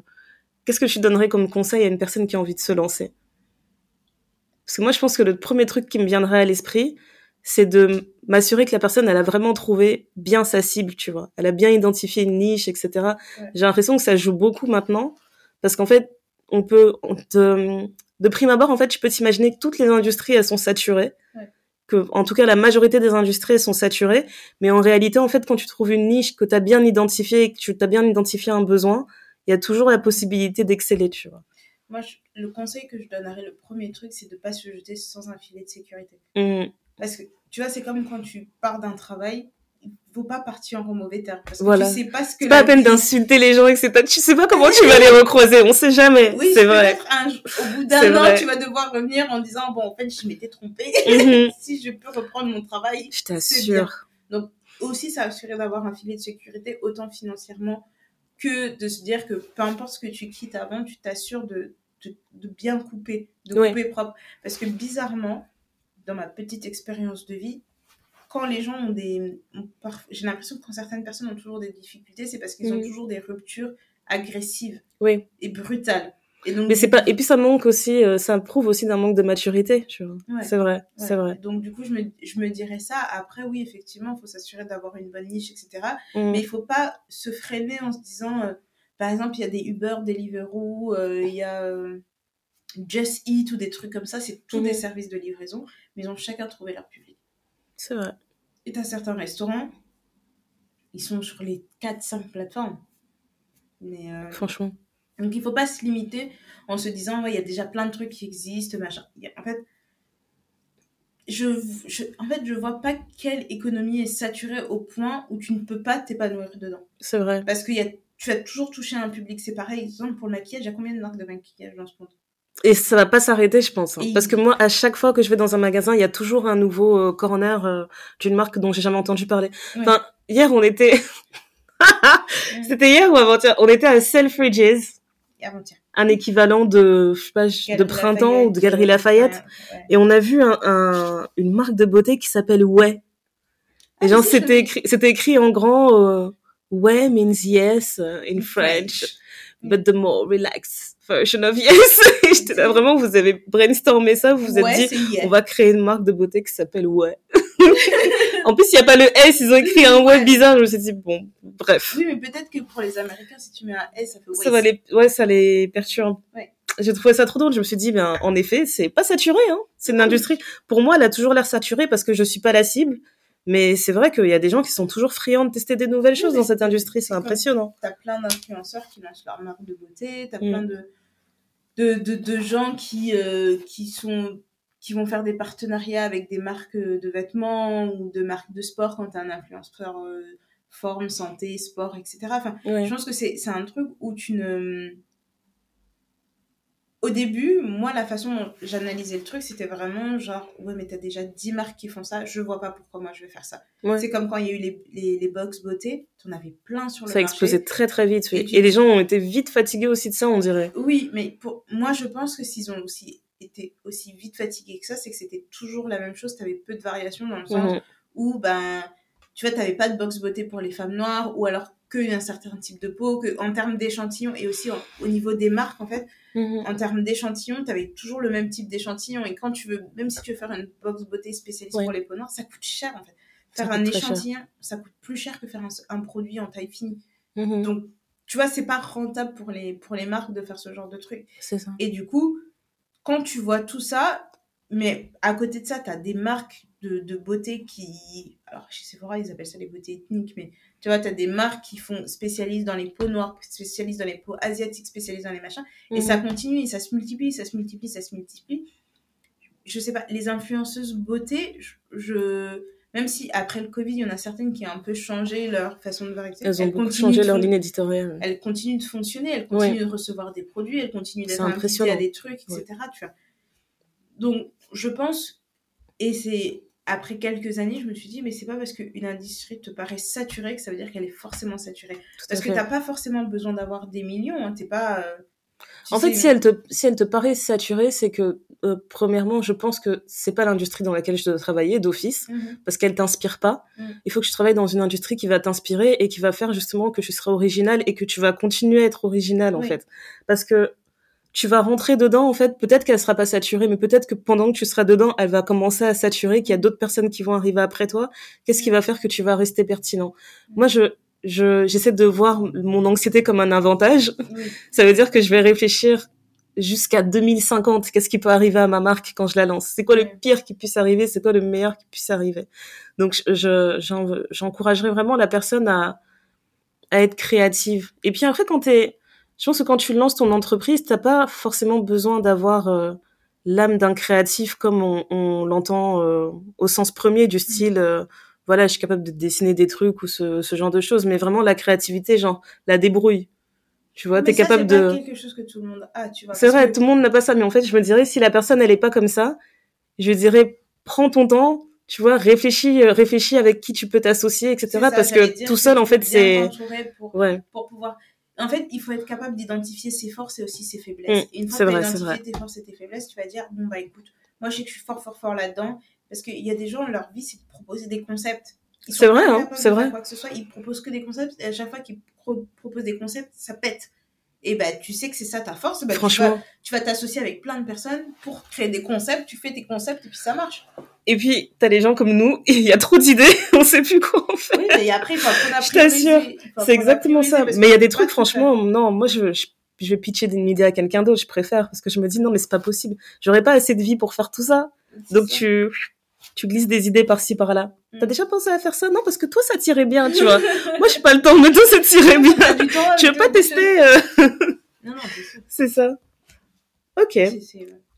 Comment tu le vois, euh, comment tu le vois, le podcast? Parce que pour le coup, le podcast, c'était notre, c'était notre hobby, hein. C'était pas, euh, Moi, je le voyais un peu comme une sorte de journal intime, pas intime, au début. Ouais. Tu vois, c'est spécial. Bah, en fait, c'est juste que là, on est dans une période où, après, après Covid, etc., on a vu qu'il y a beaucoup de, de, de plateformes qui ont créé leurs podcasts originaux, euh, etc., qui ont un format, etc. Et j'ai l'impression que là où, au moment où nous, on s'est lancé, et Mhm. maintenant, j'ai l'impression que tous les deux matins, enfin, tous les quatre matins, t'as un podcast qui sort, vrai. etc. Vrai. Et puis, il y en a certains qui durent pas, il y en a qui font qu'une saison, il y en a parfois qui font que deux épisodes, après c'est fini. Enfin, Oui, puis t'as même ceux qui sont destinés à ne faire qu'une saison aussi, ce genre de choses. Ouais. Mais tu vois, je trouve ça différent, un truc qui est destiné à faire qu'une saison, ou alors un truc qui s'arrête, tu te dis, ah, il va y avoir une suite, et après tu sais pas ce qui se passe. Mhm. Même si ça a commencé comme un hobby, le truc que je me dis, c'est qu'aujourd'hui, ça nous offre certaines possibilités qu'on n'aurait pas eu autrement. Et je, je suis prête, tu vois, comme je disais, Mhm. je suis une employée professionnelle, mais je suis, je suis capable de faire certaines infidélités. Je je suis désolée, j'arrive pas à prendre au sérieux. j'essaye, j'essaye, mais non, vas-y, vas-y, dis-le, Voilà. dis-le. J'arrête de, j'arrête. Ok. J'ai mon filet de sécurité, mais je Mhm. ne m'empêche pas d'explorer d'autres voies. Et je me Ouais. dis, là, je veux. Et c'est ce que j'avais dit à Ndaya à un moment donné. Je dis, la boîte dans laquelle je suis, je suis heureuse parce que je, je sens que je peux Mhm. m'épanouir dedans. Mais je veux pas juste me consacrer à ça et puis laisser le po- le podcast. Je veux vraiment explorer les deux trucs à fond parce que j'estime que c'est dans la polyvalence que tu excelles. Que Ouais. moi, j'excelle. Je dis pas pour les autres, mais que moi, j'excelle. Ça veut dire Ouais. que Moi, je suis à 1000% d'accord avec toi. Je pense que je me retrouve vraiment dans cette phrase. Ouais. Voilà, parce que je me dis, je peux apprendre. C'est pas parce que j'ai un, un travail qui me permet de payer mes factures et qui me permet de, de m'épanouir et de découvrir certaines choses sur moi Mhm. que je ne peux pas l'explorer, l'exploiter pour autre chose. Exactement. Et donc, c'est comme ça que moi je fonctionne. C'est que je me dis, là, ce que je fais, j'apprends énormément, mais ce que Mhm. j'apprends là-bas, ça peut être applicable pour le podcast, ça peut être applicable pour une autre aventure que j'ai envie de faire. Mhm. Et je me dis, bah, quand je vais créer. le- Et parfois, j'ai des trucs. C'est vrai, en fait. C'est vrai qu'il y a des gens, ça les fatigue. Ça les fatigue d'apprendre des choses. Ouais, non, moi, Mais tu vois, toi, tu le vois vraiment en disant, non, je l'apprends, c'est pas perdu. Ça servira forcément Oui, à un moment donné. Il tourne à 1000 à l'heure et Mhm. je me dis, ben. Et ça, je pense que parfois aussi, c'est mauvais parce que tu as l'impression que tu sais tout faire. Et quand tu dis ça, Quand tu dis ça, j'ai des flashbacks de quand on a lancé le site internet, on devenait folle. On devenait folle, on disait, ah, donc webmaster, c'est vraiment un métier. hein. Non, on ça. dormait on plus. dormait plus. Waouh. Et tu te dis, bon, bah là, je suis capable de le faire. Et, et maintenant, tu te dis, bon, là, ce- ce que je trouve où on, on, on a quand même mûri, Ouais. c'est de se dire que en fait ça on peut pas le faire. On est, on a nos idées, on a etc. Mais on a besoin d'un regard extérieur parce que parfois t'as tellement la tête dans le guidon que tu vois pas que tu fonces dans un mur. tu vois pas que tu fonces dans un mur et aussi des fois on, on a tendance en fait quand t'es tout seul t'as tendance à focaliser sur des choses qui en fait ne sont même pas importantes Ouais. tu vois comme t'es es vraiment sur 1000 dossiers en même temps Ouais. tu fais un blocage sur une virgule dont personne n'a prêté attention on savait même pas qu'il y avait une virgule là-bas mais toi t'es là est-ce que c'est pertinent de mettre une virgule à cet endroit? Je sais pas j'ai l'impression qu'ils vont me percevoir différemment ils vont se dire qu'on n'est Et en pas même temps, tout est suranalysé aussi. Enfin, c'est vrai c'est un peu un couteau à double tranchant, mais Ouais. là, ce que je me dis, c'est que je vois pas pourquoi je me permettrais pas d'explorer le truc à fond et de m'arrêter quand je sens. euh, J'aurais vraiment aucun problème, même si ça me fend le cœur, de dire bon bah là je pense que je suis arrivée au bout, je vois pas ce que je peux te donner de plus, je vois pas ce que ce que ça peut m'apporter de plus, et je- Mhm. je, suis prête à passer à autre chose et de me concentrer sur d'autres choses.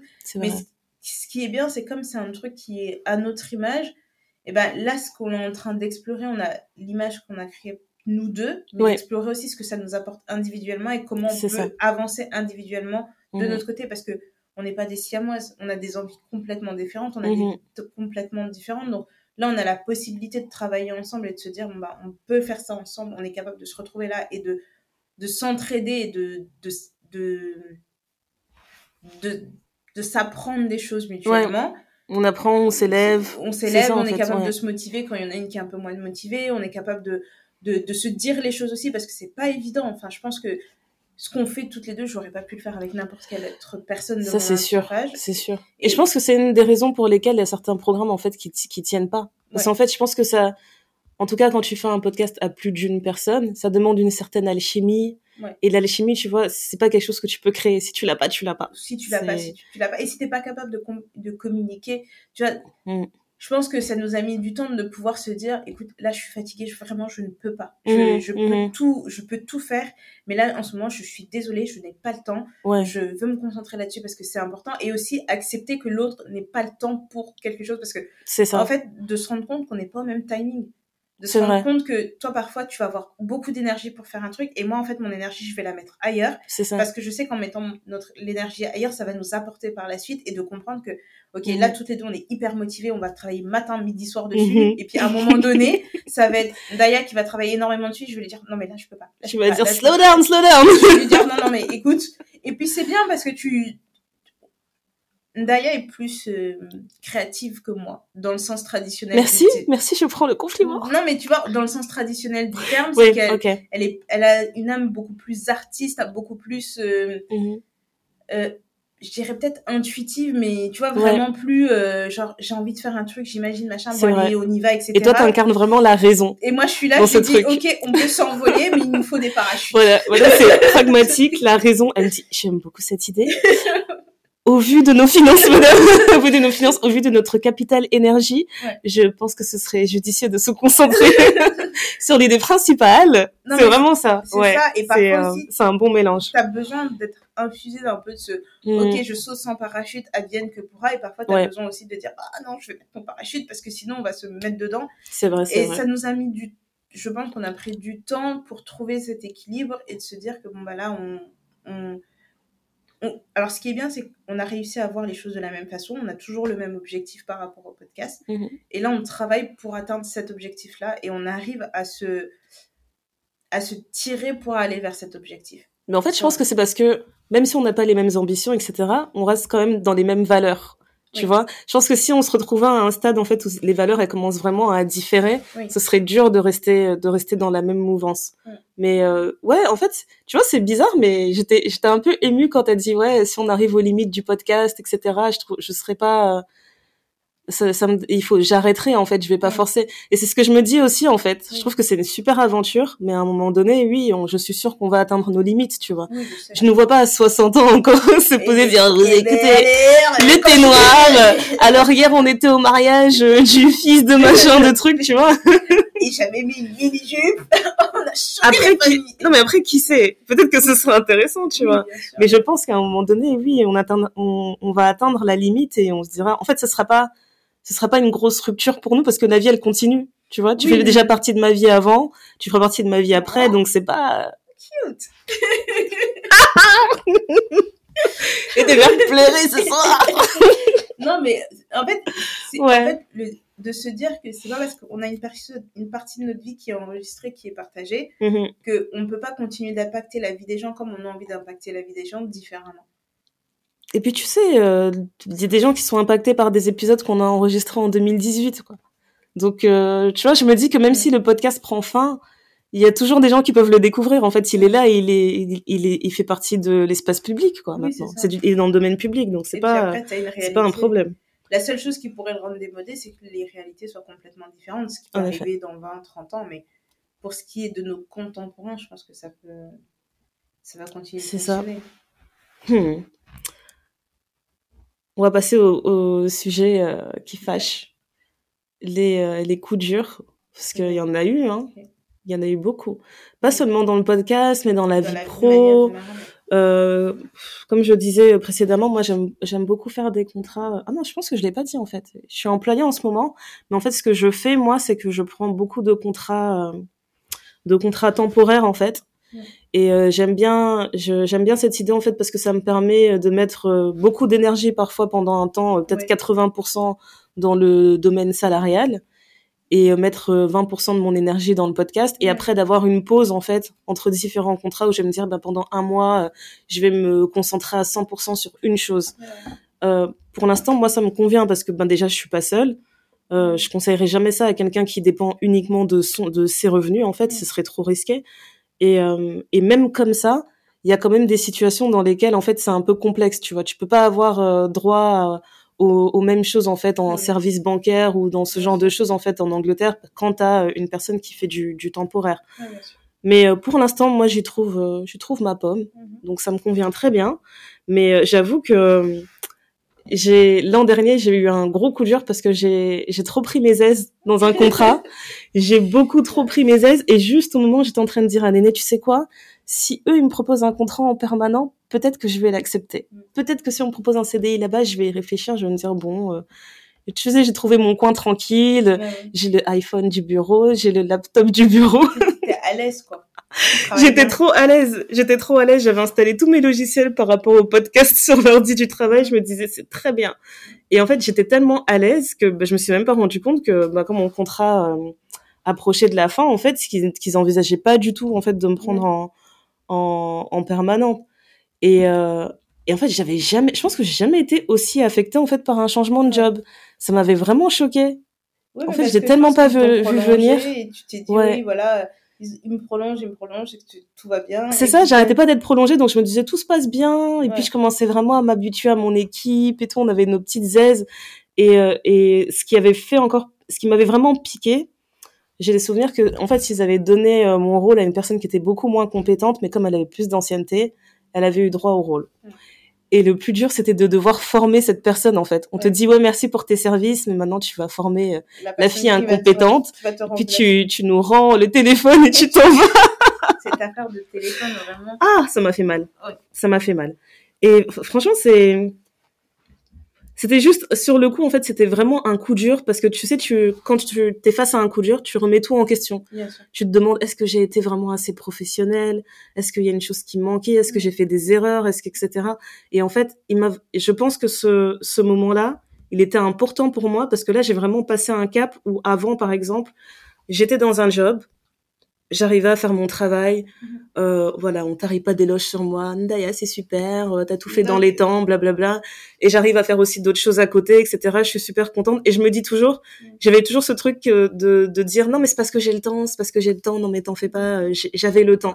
Et en fait, je- depuis que j'ai eu ce rôle-là, depuis que ce rôle-là a pris fin, en tout cas, je me suis dit, il faut vraiment que je prenne l'habitude de me dire, mais en fait, euh, en fait, non, t'excelles. C'est pas une mauvaise chose, tu vois, de, d'identifier aussi où est-ce que tu fais bien les choses. Je me disais, à force de travailler avec des gens qui font la même chose que moi Mhm. et de les voir tout le temps donner l'impression qu'ils sont sous l'eau, Mm. et moi de prendre mes pauses, tu sais, je prends des pauses clopes, mais je fume pas. je prends des pauses clopes, genre 15 minutes chaque heure, je me dis, c'est bon, euh, je vais aller respirer l'air frais, etc. Et puis c'est tout. Mais j'arrive à faire ça et les gens ils te regardent genre ça va, t'es pas trop débordé? Non mais si t'es pas trop débordé, est-ce que tu pourrais m'aider sur tel dossier? Et en fait un jour je suis rentrée, mais j'ai vraiment dit à mon mari genre j'ai poussé la porte, j'ai jeté mon sac par terre, j'ai dit eh mais en fait franchement je déchire, mais genre je déchire au travail, je suis excellente en fait. Il faut vraiment que j'arrête de, de douter de moi, c'est c'est exagéré. Et euh, voilà, c'était ma minute. Euh, la minute C'était la minute, je me la pète. Mais non, mais c'était vraiment. Euh, en fait, je trouvais ça intéressant parce que je me dis qu'à chaque fois qu'il y, a un, il y a un moment difficile dans la vie, sur le coup, en fait, tu souffres vraiment, tu te dis, mais qu'est-ce qui m'arrive? Mais je comprends pas, tu remets tout en question. Et avec un peu de perspective, six mois ou un an plus tard, tu te dis, mais en fait, non, j'avais vraiment besoin de ce moment-là parce que ça m'a permis de m'élever. Et en plus, pour le coup, cet, cet exemple-là, c'est vraiment euh, history parce que j'ai trouvé un job après avec encore plus d'avantages, mm. avec un meilleur salaire, avec plus de flexibilité. Mais mais genre, j'en parlais, tu vois, je passais les entretiens, j'ai appelé Néné, je disais non, mais Néné, là j'ai l'impression que j'ai fait le casse du siècle. en plus avec Néné, comme nous, on est vraiment euh, on est au même niveau au niveau d'ambition, tu vois. Néné, elle trouve un job, elle me dit, ouais, il me propose tel salaire, je suis là, ouais, il va falloir que je change, que je change de job, il faut que je te rattrape. À chaque fois, on fait ça. Non, mais dis la vérité, à chaque fois, on fait ça, on dit, hum, tu gagnes combien, là? Ouh là là, faut que je te rattrape, c'est chaud. J'arrive bientôt. J'arrive. À chaque fois, on dit, j'arrive, j'arrive, on dit, hum, les bénéfices, là. Ah. Après, elle me parle, elle me dit, ah, j'ai des intéressements en ce moment. C'est bien. c'est bien. À chaque fois, on a des discussions comme ça, on se dit, non, non, non, non, il y a moyen de s'élever, il y a moyen de s'élever. Non, mais après, ce qui est bien, c'est que c'est pas de la compétition malsaine. C'est ça, c'est vraiment si es capable d'arriver là, c'est-à-dire que moi aussi, en bougeant deux, trois trucs, mais c'est vrai que les, sur on s'encourage beaucoup là-dessus. Sur les questions des coups durs, enfin, c'est frustrant. Comme on disait tout à l'heure, c'est que, comme tu as différentes ambitions, tu peux parfois gérer plusieurs choses en même temps et mhm. parfois tu es t'as pas le temps en fait. Et donc ça crée des frustrations. C'est vrai. mais j'arrive pas à tout faire, je suis fatiguée. Ou alors tu as peur de faire des erreurs, des choses comme ça, et t'arrives mmh. pas à te, à te concentrer pour faire un truc. Ça, c'est vraiment, euh, ça, c'est vraiment difficile. Et l'autre chose aussi, c'est que quand tu t'investis à fond et que t'as pas ton retour sur investissement, ou pas de la façon où tu souhaiterais l'avoir, c'est très frustrant. Tu remets tout en cause. Là, tu te dis, non, mais est-ce que j'ai fait le bon choix? Est-ce que c'est vraiment ma Et puis, tu perds en motivation. Ouais, T'as du mal à, te, à continuer, quoi. C'est juste là, tu vas me dire, non, mais vas-y, euh, j'éteins tout, euh, je touche plus à rien, ça m'énerve. tu peux plus rien voir, quoi. Euh, en fait, les coups durs, c'est les frustrations que tu peux avoir au quotidien, tu vois. Et c'est pas forcément aussi difficile que ce que toi tu as vécu, mais vraiment, parfois, c'est parfois ça te prend au visage où tu te où, tu vois tu peux te prendre une tu vois, c'est, tu te le prends comme une porte en plein visage. Quoi. Franchement. Tu, dis, mais en fait, depuis tout ce temps-là, je fais ça, je fais ça, je donne mon énergie, mon énergie là-dedans, là-dedans, là-dedans, je fais ça, je fais ça, je fais ça. Et c'est comme ça que je suis récompensée. Et c'est comme ça. Mm. Alors que moi, je, faisais vraiment ça parce que pour montrer ta tête, ou quand tu vas avoir quelqu'un qui va avoir une promotion et que toi, tu voulais cette promotion-là et tu te dis, mais en fait, pourquoi on la donne à telle personne? Qu'est-ce que. Mm-hmm. et, tu, et là, tu commences à dire, mais de toute façon, cette personne est Spirale, spirale là, tu, là, tu dis, oh, faut que je m'arrête, ça sert à rien. Mais c'est vrai, c'est vraiment. Euh, pour moi, en fait, les coups durs, c'est vraiment ces petites frustrations au quotidien où je me. Et, j'essaie vraiment de relativiser, de me dire mhm. écoute, si, c'est pas maintenant, c'est pas grave, c'est que ça va arriver à un autre moment où tu es censé tenir, tirer une leçon de ça. Mais le premier réflexe, c'est bon, qu'est-ce que je fais? Ah là, pour le coup, moi, c'était mm. mon père qui avait fait preuve de grande sagesse. Il n'arrêtait pas de me dire, écoute, c'est qu'il y a quelque chose de beaucoup plus grand qui t'attend derrière. Là, pour l'instant, tu as l'impression que c'est tout ce qu'il te faut, mais c'est rien bah dis ça c'est un petit palier, tu vas encore augmenter le palier, etc. Ça va très bien se passer. Et moi j'étais là, je l'écoutais genre à moitié, genre non mais non, tu comprends pas, tu comprends pas, c'est tout s'effondre en fait. Et lui il était là, non non, t'es vraiment en train de t'aider, ça va très bien se passer. Et il avait raison. Mais euh, après il y a un truc que j'aime bien faire aussi avec les coups durs. Et après c'est un conseil aussi que je donne aux gens hein. quand ils me racontent euh, un moment difficile, je leur dis en fait tu vas te mettre devant le miroir, tu vas imaginer que tu as une cérémonie, on t'a donné ton Oscar, tu montes sur le pupitre et tu dis euh, il y a cinq ans dans ma carrière, on m'a euh, licencié euh, euh, pour telle et telle raison. J'étais dans la rue, j'apprends ça au téléphone comme ça, je commence à pleurer, etc. Mais euh, voilà, de, quelques mois après, j'ai persévéré, j'ai trouvé ça, j'ai trouvé ci, et c'est la raison pour laquelle je me tiens devant vous avec cet Oscar. Et euh, je voudrais remercier mon employeur machin qui m'a viré parce qu'il m'a donné la force de mettre toute mon énergie, toute ma frustration dans cet art, dans cette œuvre que, t'as vu, dans cette œuvre que je vous livre aujourd'hui. Merci à toutes les personnes qui ont échoué. Merci. Ça, c'est une, une, facette de Ndaya. Si un jour, vous m'avez dit que j'allais la voir en motivational speaker, j'allais dire, allez. Alors là. Alors là. Moi, je crois que c'est à cause de l'autre, là. c'est à cause de mon mari, là. Le gars que tu fréquentes. Ouais, le gars que je fréquente. Ah, ouais, ouais. Je crois que c'est à cause de lui. Mm. Mais non, mais c'est trop vrai, parce que franchement, une autre fois, je parlais avec une amie, elle me racontait un truc. Pour moi, c'était rocambolesque. Et je lui disais, mais tu te rends compte, ton histoire, elle est folle. Et elle me disait, non, tu trouves? Non, non, moi, je trouve, enfin, tu vois, c'est juste une histoire, quoi. C'est ma vie. Et en fait, quand t'as pas cette perspective, tu te rends pas compte, en fait, des, Ouais. des grosses étapes qui se sont passées dans ta vie, tu les vois pas de cette manière. Et je trouve ça, en tout, bah, après, comme tu l'as dit, c'est le côté créatif. Mais j'aime bien l'idée de romancer un peu les choses et de se dire, tu vois, il y a un happy ending derrière. Ouais, Il y avait ça. une raison, en fait. Moi, le seul truc que je me dis, c'est que quand le- la larve, elle est devenue papillon, tu vois, elle devait être comme ça. Si c'est, ah. Elle se disait, c'est dégueulasse là-dedans, on n'est pas à l'aise. tu vois. Comment on fait? Et donc, du coup, c'est vraiment ce, ce truc-là que j'essaye d'appliquer aussi au quotidien en me disant, en fait, à chaque fois que je me sens vraiment inconfortable, ça veut dire qu'il est temps pour moi de changer. Mhm. Et il faut que je trouve quelque chose qui me permette de passer à autre chose et de et d'avancer en fait et pas Ouais. de rester bloqué dans cette situation parce que c'est trop facile de rester bloqué dans une certaine situation où c'est comme si t'as, tu sais t'as la tornade et tout toi t'es au cœur de la tornade de l'autre côté de la tornade il y a le soleil mais toi tu vas rester dans Tu restes dans le dans, cœur, la- quoi. dans- dans le cœur de tornade parce que t'as peur d'affronter ce que t'as affronté et Mhm. j'essaie de ne pas avoir peur d'affronter les choses, ou du moins quand je vais les affronter, je me dis, je vais encaisser ce que j'ai à encaisser, parce que comme tous les bons boxeurs, il faut savoir encaisser des coups pour savoir rendre le bon coup et gagner, et gagner le combat.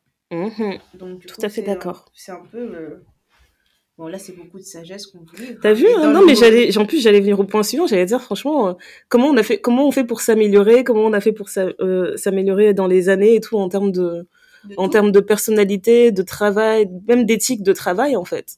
Alors, moi, ce que je fais depuis toujours, je pense que j'en ai déjà parlé dans le podcast, c'est Mhm. l'introspection tout le temps au moment de mon anniversaire. Oui, c'est vrai. Le nouvel an, pour moi, c'est rien. Ce qui compte, c'est mon anniversaire parce que c'est là que je me renouvelle. Et la semaine, en général, avant mon anniversaire, je remets tout en question. Je, tous mes choix, je me dis, ben voilà, l'année dernière, j'étais là, j'avais envie de ça, qu'est-ce que j'ai accompli, qu'est-ce que je veux faire, où est-ce que je vais aller, etc. Les objectifs que j'ai dans la vie. Je peux vous le livrer aujourd'hui. Un de mes objectifs dans la vie, c'est d'être la meilleure grand-mère du monde. Donc, c'est-à-dire que je fais les meilleurs gâteaux, je fais les meilleurs papiers cadeaux, j'ai les meilleures anecdotes. Tu Oui. vois, quand tu, tu dis ça, mais ma T'as les meilleurs secrets sur, ah, tu veux savoir des dossiers sur ton père? Je Je vais vais te te dire, raconter, viens. je vais te dire. d'être la meilleure mamie du monde, c'est mon objectif ultime dans la vie. tu C'est vrai, c'est vrai.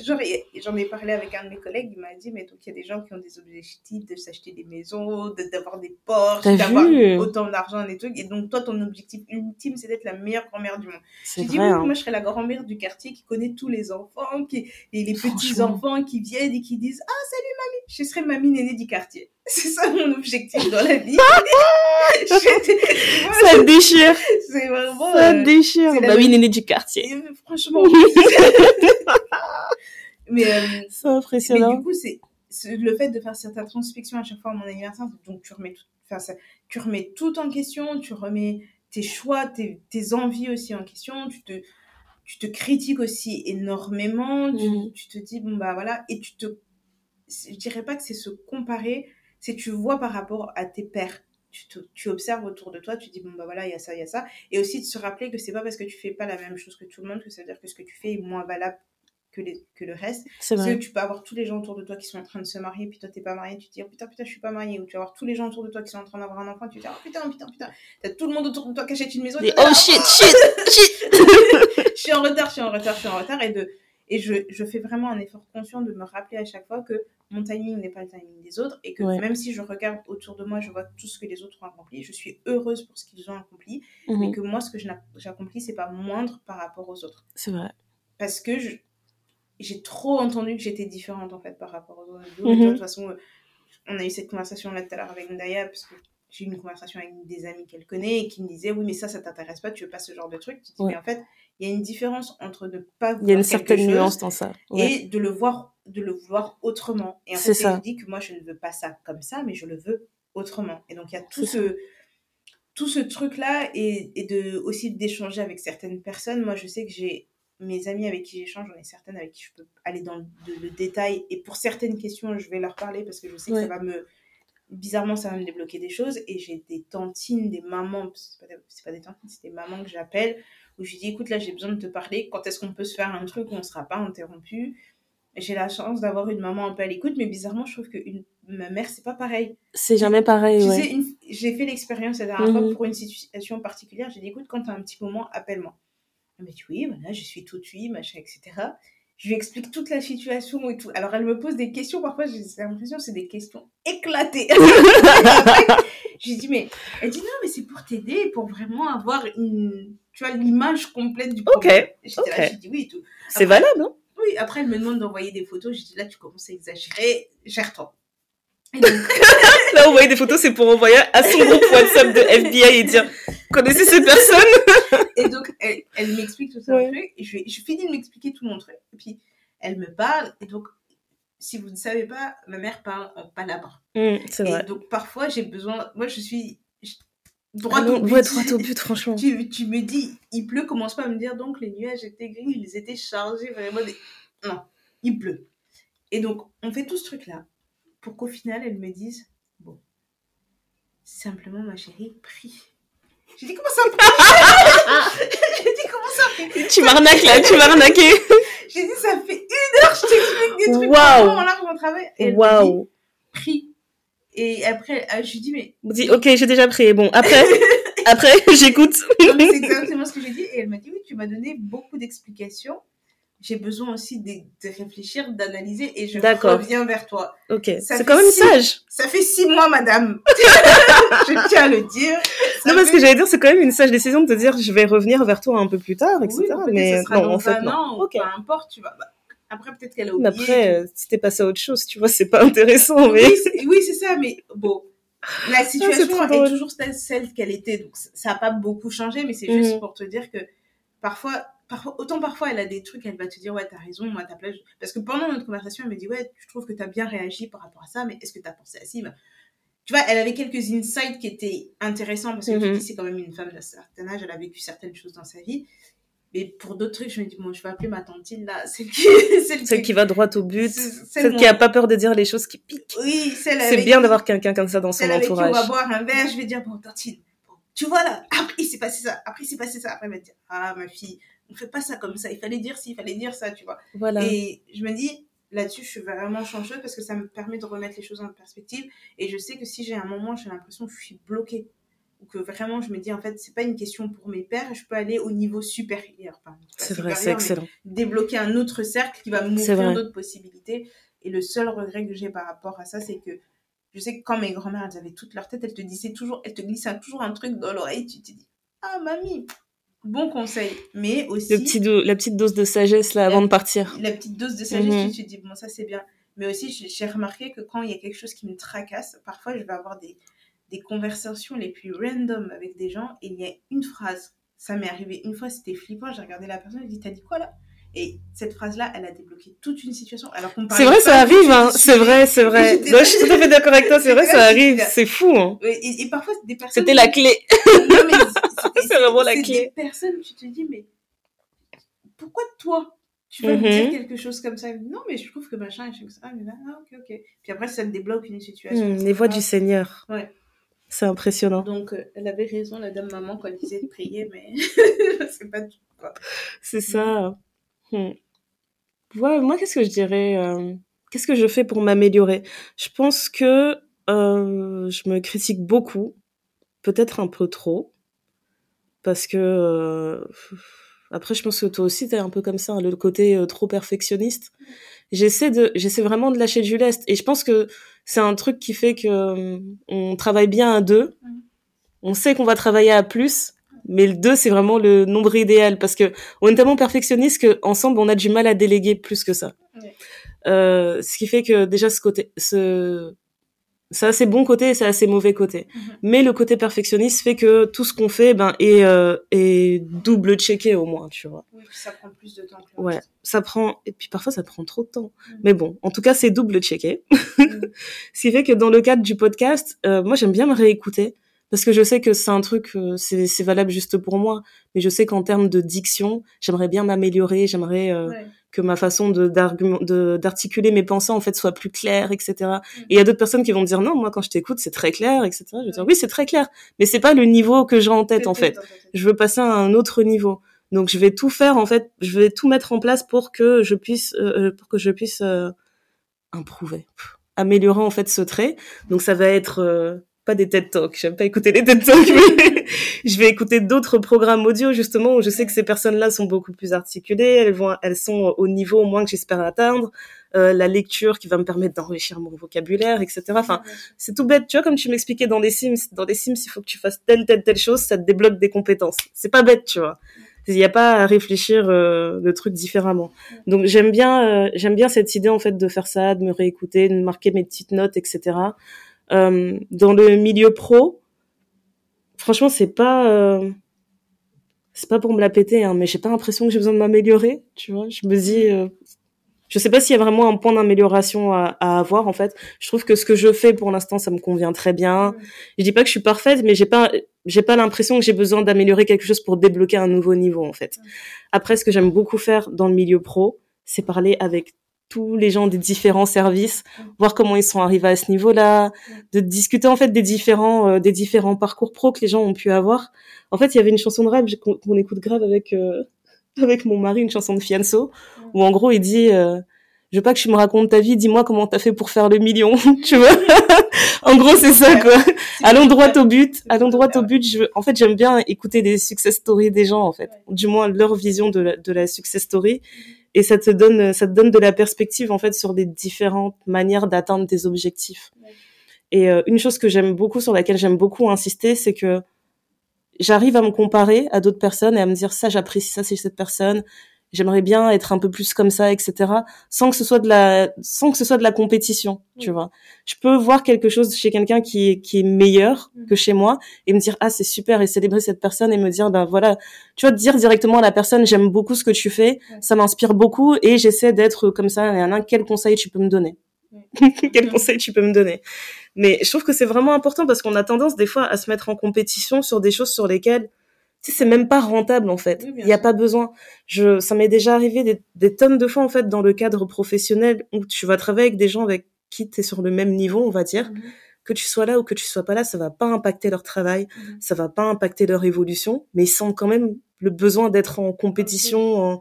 C'est toujours un combat, etc. Et j'ai toujours eu du mal avec ça. Je sais que je suis très combative sur certaines choses, mais j'ai pas besoin d'être en compétition avec d'autres personnes. Mhm. Je trouve que je suis déjà assez dure avec moi-même pour commencer à souffrir, etc., à regarder les autres et à me dire non, non, ça, ça va pas, regarde, t'es horrible, telle personne a fait ça, tu sais même pas faire ça, et tout.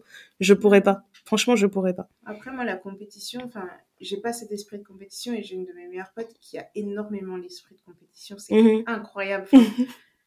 genre, quand elle va commencer un nouveau boulot, faut qu'elle arrive et qu'elle soit la meilleure tout de suite. Enfin, sinon, elle le, elle le, vit mal, etc. Et, et, et j'admire ça chez elle parce que si elle en est là où elle en est aujourd'hui, c'est parce qu'elle a mhm. cet esprit-là. Mhm. Moi, j'ai pas cet esprit-là. Et je pense que si j'avais cet esprit-là, je, je serais. Euh, je dirais pas plus loin parce que je trouve pas que je sois pas bien là où je suis, tu vois. Mais je pense qu'il y a des choses que j'aurais faites différemment où j'aurais pu obtenir plus de choses parce que je me Mais je me demande si ça apporte vraiment plus, tu vois. Parce que t'as pas bah, forcément besoin de, de t'as pas forcément besoin de passer des niveaux où tu sais tu combats un grand méchant euh, comme dans les jeux vidéo pour t'élever tu vois mais mais pour elle oui parce que ça lui a ouvert des portes que si elle avait pas eu cet esprit là de se dire je dois être la meilleure elle aurait pas ouvert ces portes là ok mais je pense que c'est c'est nécessaire et je suis heureuse d'avoir quelqu'un comme ça dans mon entourage parce que du coup sur certaines choses ça m'a donné la niaque et mm-hmm. et moi quand je dis ça j'ai une autre amie d'enfance qui, elle, elle me dit, mais moi, je saurais, je sais pas comment tu fais. Enfin, elle devait passer des entretiens pour changer de boulot. Je dis, ok, il faut que tu dis ça, tu dis ça. Ce qui, moi, me paraît banal, j'ai l'impression que je suis pas excellente. Elle me dit, ouais, mais moi, je suis pas toi. Je te dis, mais tu vois, t'es toujours. T'as pas besoin d'être moi, mais juste prends note. voilà. Tu vois, c'est-à-dire, t'es toujours le, le, mentor de quelqu'un d'une certaine. C'est vrai. D'une certaine façon. Là où tu as l'impression que ce que tu fais, c'est basique, maintenant, en fait, pour d'autres personnes, ça, ça ne l'est pas. Et donc, du coup, il y a, y a ce truc où tu, oui, tu veux t'améliorer, quoi que ce soit, et où tu n'as je pense qu'il faut un minimum d'esprit de compétition, mais il ne faut mhm. pas que ce soit lié avec de l'envie ou de te dire, moi, je veux sa place. C'est ça. en, fait, moi, je veux apprendre là où je, comme tu disais tout à l'heure, où tu es un point en faiblesse, mhm. pour m'améliorer, pour me permettre d'avoir autre chose. Moi, c'est ce que je dis tout le temps en travail. Je dis, moi, je veux la place de personne. Donc, si tu as l'impression que moi, je fais mieux un truc que toi, machin, bah, c'est à toi de te mettre au niveau, mais moi, je ne vais jamais me positionner. Par contre, si je veux un truc, je vais vous dire, non, mais en fait, je veux ça. Et c'est ça que je veux et je vais aller chercher ça, content ou pas content. Et si on me le donne et toi, tu as l'impression que je ne méritais pas, je vais dire, ouais, mais regarde, les preuves sont là. Je veux pas du favoritisme ou un truc où on te dit, euh, puisqu'elle est mignonne, on avait besoin de passer une femme noire là et puis ça fait bien. Franchement.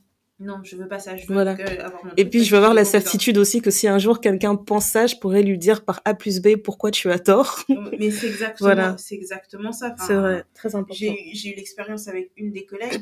Elle avait l'impression peut-être que moi je voulais son job et je lui dis mais je veux pas de ton job en fait. Mhm. Je fais certaines choses parce que j'ai une façon de fonctionner et que je j'aime pas attendre parce que sinon ça devient des trucs à faire des palabres là pendant mille ans. Non, c'est que je suis action réaction Ouais. mais je veux pas de ton job. Enfin, sois rassuré. C'est- pas un truc que j'ai envie de faire matin, midi, soir. Je- certaines J'adore, tu as dit garde ton truc, garde ton bébé, j'en veux pas. non, mais tu te retrouves C'est important de le dire, ça rassure, hein, et franchement. Et à partir du moment où je lui dis ça, j'ai trouvé que nos rapports étaient complètement apaisés. Maintenant, on peut s'appeler, on se fait des blagues fou, et hein. tout. Mais je dis, mais il Ouais. n'y a pas, en fait, il n'y a pas. Ouais. Il n'y a, a pas à être stressé comme ça. Mais ça me rappelle un job justement où j'avais été embauchée et on m'avait euh, on m'avait mis euh, dans la confidence en fait que on m'avait embauchée en fait en espérant remplacer une personne qui est là et qui ne Mhm. sait pas qu'on essaie de la remplacer. Et ça, ça m'avait vraiment mis dans une situation en fait à peine arrivé, on te dit tout de suite en fait si elle apprend qu'on t'a dit ça, ça va mal se passer, on devra mettre fin à ta période d'excès, etc. Mhm. Donc la pression tout de suite, alors que moi j'ai pas l'intention de prendre la place de quelqu'un, je voulais juste un job et tu sentais que cette personne elle avait une animosité envers moi c'était Et impressionnant surtout que c'est pas de ta faute. tu vois c'est pas ta... c'est vraiment pas ta faute mais pour le coup là c'est vraiment une situation je pense que c'est une des situations professionnelles que j'ai eu le plus de mal à gérer Mhm. et sur le coup en fait je me suis dit mais en fait euh, sais j'ai réfléchi à plein de paramètres cette femme en fait elle était elle approchait de l'âge de la retraite Mhm. elle était super compétente dans son rôle hein, mais c'était juste euh, tu sais des choses toutes bêtes en fait t'as passé euh, je pense qu'elle avait euh, 67 ans Mhm. elle avait 67 ans. Il y a plein de choses en fait par rapport au numérique qu'elle avait pas envie de faire. Elle voulait continuer à appeler les agences de voyage. Elle voulait pas aller sur Internet, ce genre de choses. Et donc il se disait non, on va prendre quelqu'un qui est plus jeune, qui est plus vif, plus dynamique, etc. Elle va faire les choses à sa place. Sauf que pour moi en fait, j'aurais jamais été complètement heureuse en sachant que je vais mettre une personne euh, à la porte alors qu'elle a pas envie d'arrêter de travailler Mhm. et tu sais, tu commences à peser le pour et le contre et tu te dis, bon, ben moi, euh, j'ai j'ai juste la trentaine, je peux très bien trouver un job plus facilement en allant toquer à deux, trois portes, ce sera réglé en deux secondes, tu vois. Oui. Donc je me suis dit, en fait, à ce moment-là, c'est vrai que quand j'ai mis fin à mon contrat, dès qu'elle a appris que j'avais mis fin à mon contrat, je sentais qu'elle était tellement plus légère, Ouais, cool avec moi. Tu sais, genre sortie de nulle part, elle vient me voir, elle me dit, oh, j'ai vu des photos sur ton bureau, c'est tes enfants. Oh, ils sont magnifiques. Oh là là, mais qu'est-ce qu'ils sont beaux. Et puis elle me posait des questions, genre, j'étais là, genre, meuf, on a passé trois mois ensemble. Tu me calculais pas. elle ne voulait pas entendre parler de moi, c'était impressionnant. Ouais. Et tu sais, elle faisait vraiment de la rétention d'infos, etc. Enfin, c'était très très dur. Et puis même l'esprit Voilà. d'entreprise, c'est pas ouf, quoi, parce que s'ils sont capables de lui Ouais. faire ça à elle, ça veut dire qu'est-ce qu'ils sont capables de faire à toi? Ça donne pas envie de rester là, en Ouais. fait. Voilà. Moi, je me suis dit non, je, je pense que j'ai rien à gagner là-bas. Mm. Je, bref, vraiment, c'était euh, c'était une expérience spéciale. En tout cas, j'espère qu'elle va bien, parce que je pense que là, euh, elle a passé les 70 ans, ça date cette histoire. Ouais. Ouais. J'espère qu'elle va bien. Et euh, pour finir là-dessus, ça t'arrive de dormir Non. non. Ça, c'est vraiment le truc. Le sommeil, c'est une option, c'est un luxe, c'est. Quel luxe, Je- quel je- luxe. Je pense que quand on a fait la mise à jour, euh, l'option elle a sauté. Ouais. Tu sais, c'est Ouais, comme parfois ouais. tu fais ton mise à jour sur ton téléphone et ton téléphone il sonne plus parce qu'il y a un truc qui a bugué dans la mise à jour. Euh, là, c'est ça. Ouais, c'est exactement ça. Et j'en parlais avec une de mes tantes, c'est une phrase qu'elle m'a dite il y a des années. Elle m'a et qui est restée avec moi et je pense que c'est le motto de notre famille, c'est pendant Mhm. que eux ils dorment, nous on, on travaille. Et t'es là, tu, tu, Ouais. tu, dis Tu te oui, dis, bon, bah voilà. Voilà. ça, je- Mais eux, ils ont pas de cerne. eux n'ont pas de cerne, ils ont un teint reposé, ils sont pas obligés de mettre une tonne de produits pour contrecarrer les effets du manque de sommeil, ils ont pas besoin de se buter dur. au sport pour aller dormir, pour faire un semblant de nuit, de 6 heures de nuit de sommeil. J'en parlais avec mes frères. Il y a aucun de mes frères qui dort normalement. Comme on dit avec Charme, on dit dormez ne fût-ce que 7 heures. ne fût-ce que- Ça fait combien de temps que j'ai Quel dormi luxe. Combien de temps que j'ai pas dormi 7 heures? Dans combien de temps que t'as pas dormi un sommeil réparateur? C'est surtout ça. Moi, le sommeil n'est plus réparateur depuis des années. Ah non, mais c'est. Ça me manque, mais franchement, à choisir, non. ça peut rester comme ça. Franchement, ça peut rester comme ça. Si je pouvais avoir une bonne nuit de sommeil par semaine, vraiment une bonne nuit, parce que Mhm. tu sens qu'après t'es un peu irritable, tu sens que t'as des choses, t'as plus la patience, t'es là, t'es t'es un peu à cran, etc. C'est vrai. Donc du coup, t'es obligé de contrebalancer avec autre chose pour refaire descendre ton niveau là. C'est vrai. Et c'est pas forcément agréable, mais pour moi le sommeil c'est c'est vraiment, C'est important, Une, c'est hein. vraiment une option. Déjà, je suis pas une grosse dormeuse, Mhm. mais tu peux faire. En fait, le gros problème, c'est qu'il y a des moments où tu vas pas dormir beaucoup, et un, tu vas arriver, au- je sais pas, au bout de six mois, où tu vas avoir une semaine où tu vas faire que dormir, Ouais. où tu es sur les rotules. Ta machine, elle a enrayé, elle dit stop. Et voilà. Et là, tu te dis, non, mais c'est pas bon d'en arriver à ce niveau-là. C'est Donc, vrai, C'est c'est pour ça vrai. que tu vois que j'essaie de contrecarrer par d'autres trucs. Mais moi, dans ma tête, c'est pendant que eux ils dorment, nous on travaille. C'est trop important. Mm. Je négligeais trop ça, mais c'est trop important. Et puis même sur le l'impact l'impact sur ta productivité aussi derrière, c'est vrai que c'est c'est pas pareil. Nous, euh, tu vois, quand on appuie, à partir du moment où on appuie sur le bouton enregistrer, quand on fait le podcast, on a vraiment envie que quand les gens écoutent, ils sentent une bonne énergie, etc.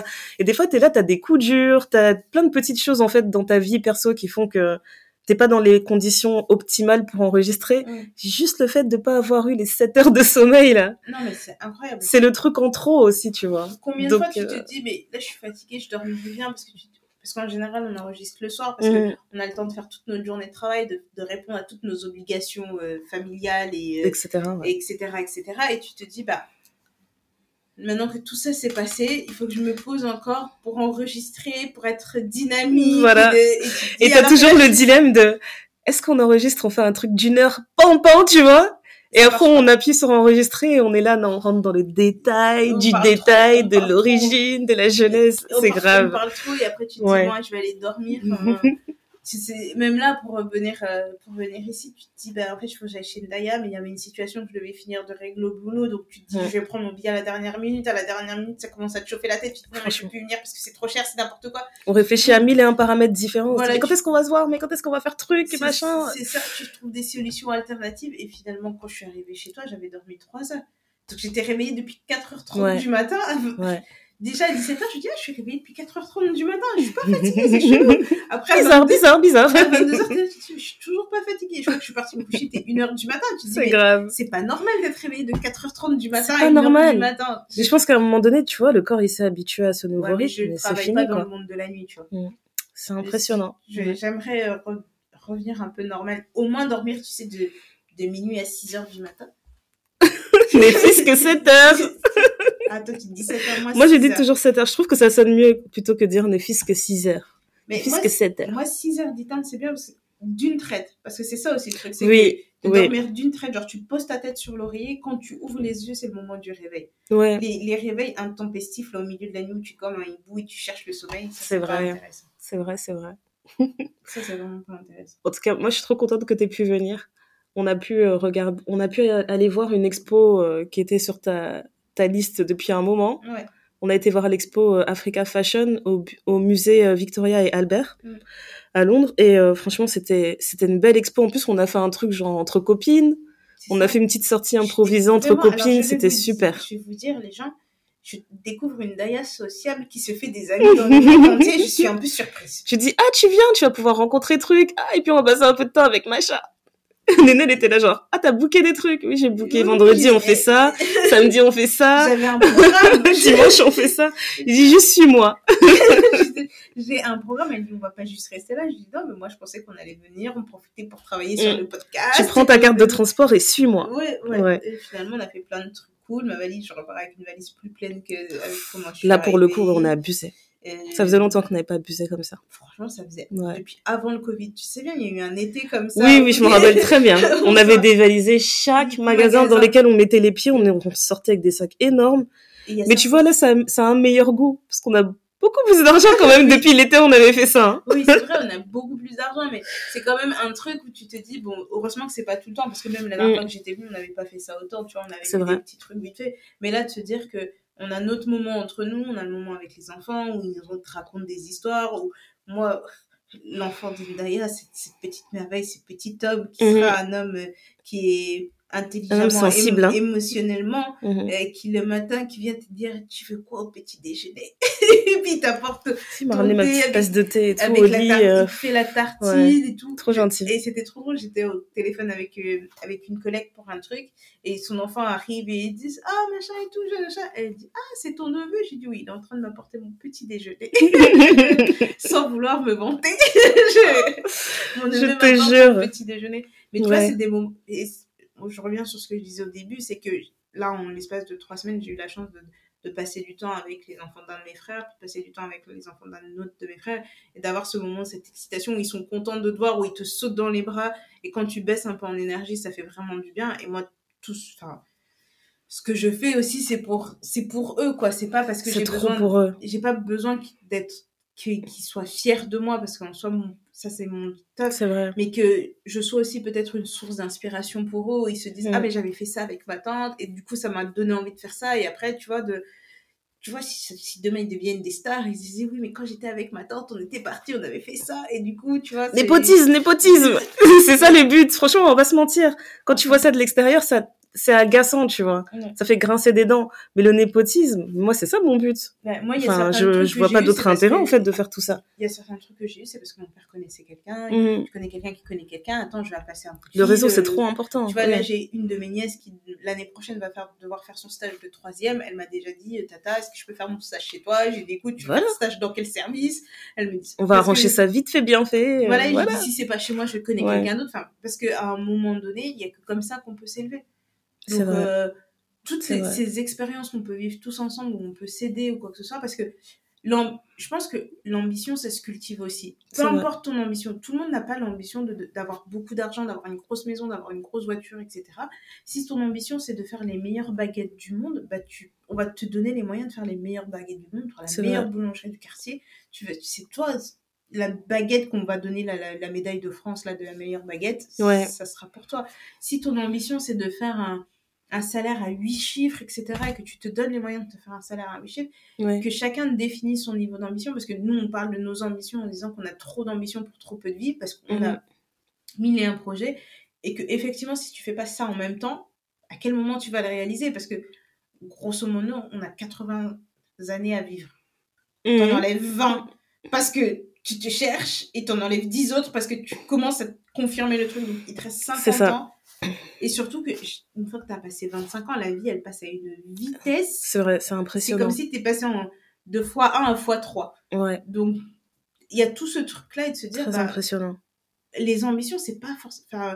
c'est pas forcément que de l'argent. Moi, je me souviens quand on commençait à sortir avec des garçons, avec des copines, et moi, je disais, oh, mais j'aimerais bien être avec un homme ambitieux, etc. Ils disaient, ouais, parce que t'aimes les trucs de riches, tu veux beaucoup de machin. J'ai dit, non, mais avoir un homme ambitieux. Moi, je Ça veut dire qu'il a des projets, quoi. Il a des ça. projets, il a des objectifs. C'est Et ça. en plus, j'en ai discuté il y a pas longtemps avec les enfants parce qu'ils essayaient de comprendre en fait ce que ça voulait dire. Et j'aurais demandé de faire une liste. D'un côté, je lui ai dit sur cette liste, tu vas écrire dreams, enfin tes rêves, et sur l'autre liste, tu vas écrire des objectifs. Mm. Je lui dis ouais, euh, ma fille me dit je rêve d'être la plus grande gymnaste du monde. Je lui alors Mm. c'est quoi les objectifs? C'est les choses que tu dois faire pour atteindre ça. Mm. Et puis elle réfléchit, elle me dit bah je dois m'étirer tous les jours, euh, il faut que je mange sain, il faut que je fasse truc. Et donc elle écrit des trucs et c'est là qu'elle comprend ah ok d'accord ok c'est donc ça l'ambition. J'ai l'ambition d'être truc, je mets euh, les je choses en mets place, les, ouais. les choses en place, je mets les moyens euh, en place pour y arriver en fait. Voilà, c'est pas Ouais. forcément une question d'argent, parce que si c'était juste une question d'argent, t'as plein de gens qui diraient qu'ils sont pas ambitieux. Il y a des gens, c'est Mm. juste d'avoir leur petite entreprise qui tourne bien, qui leur permet d'avoir, euh, de payer des vacances, de se faire un plaisir de temps en temps, mais qui n'ont pas forcément besoin d'avoir beaucoup d'argent.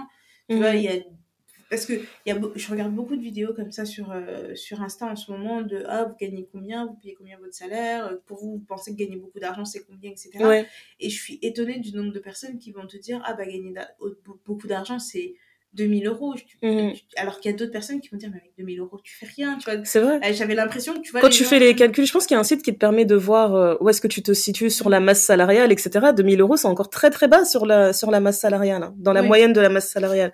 Ouais. C'est encore très très bas, donc c'est c'est c'est je comprends pourquoi tu dis que t'es surprise quand une personne dit ouais 2000 euros ça suffit en fait. Ouais, c'est ça. Ouais. Et surtout avec l'inflation Ouais, euh, ouais, ouais, en ce moment. Mais. euh, Tu manges des œufs, tu te sens riche. non, mais franchement, c'est c'est- c'est n'importe quoi. c'est grave. c'est n'importe quoi et je me dis c'est c'est vraiment un truc que je veux qu'on nous in- enfin que je veux transmettre moi à ma fille et à mes, mes autres enfants que j'ai eu par mes frères c'est que l'am- d'avoir vos ambitions mais pas par rapport aux autres et de, Mhm. de se dire c'est pas une question d'argent si tu veux faire beaucoup d'argent oui ça peut être une de tes ambitions de te dire voilà moi je veux avoir beaucoup d'argent parce que Ouais. j'aime l'argent Ouais. c'est grand bien te fasse mais de pas négliger la, la personne qui te dit euh, bah moi j'ai envie d'être prof j'ai envie de, de transmettre mon savoir de... parce que on dénigre trop facilement des choses C'est vrai. C'est vrai, tout à fait d'accord. Hmm. Je réfléchis à mes rêves. En fait, je pense que mon rêve, c'est de vivre plusieurs vies. Je pense que c'est plutôt ça en fait. Parce que j'ai du mal à me dire dans ma vie, tu vois, je peux pas me dire par exemple dans ma vie si j'ai pas euh, si j'ai pas euh, vécu telle carrière, et eh ben j'aurais l'impression d'avoir raté quelque chose, etc. Alors Alors c'est pas le cas. Je pense que j'aime bien l'idée en fait d'avoir d'avoir eu touché à beaucoup de choses, d'avoir une vie en fait qui était vraiment trépidante. Je pense que c'est vraiment ça que je veux. Je veux que ma vie soit une aventure et à chaque fois tester des nouvelles choses. Pas forcément tout le temps me retrouver au bas de l'échelle, mais me dire que je vais tester de nouvelles choses qui vont me permettre d'apprendre encore, d'évoluer, de passer d'autres paliers, etc. Et j'aime vraiment l'idée que ben, tu vois, avec le CV que j'ai, je pourrais tester plein de choses différentes. Mm. Demain, s'il y a quelque chose qui me donne euh, cette petite étincelle, et ben, je vais me dire, OK, est-ce qu'on saute dedans à 100%? On va voir où ça nous mène. Est-ce que ça va durer trois ans? Est-ce que ça va durer cinq ans?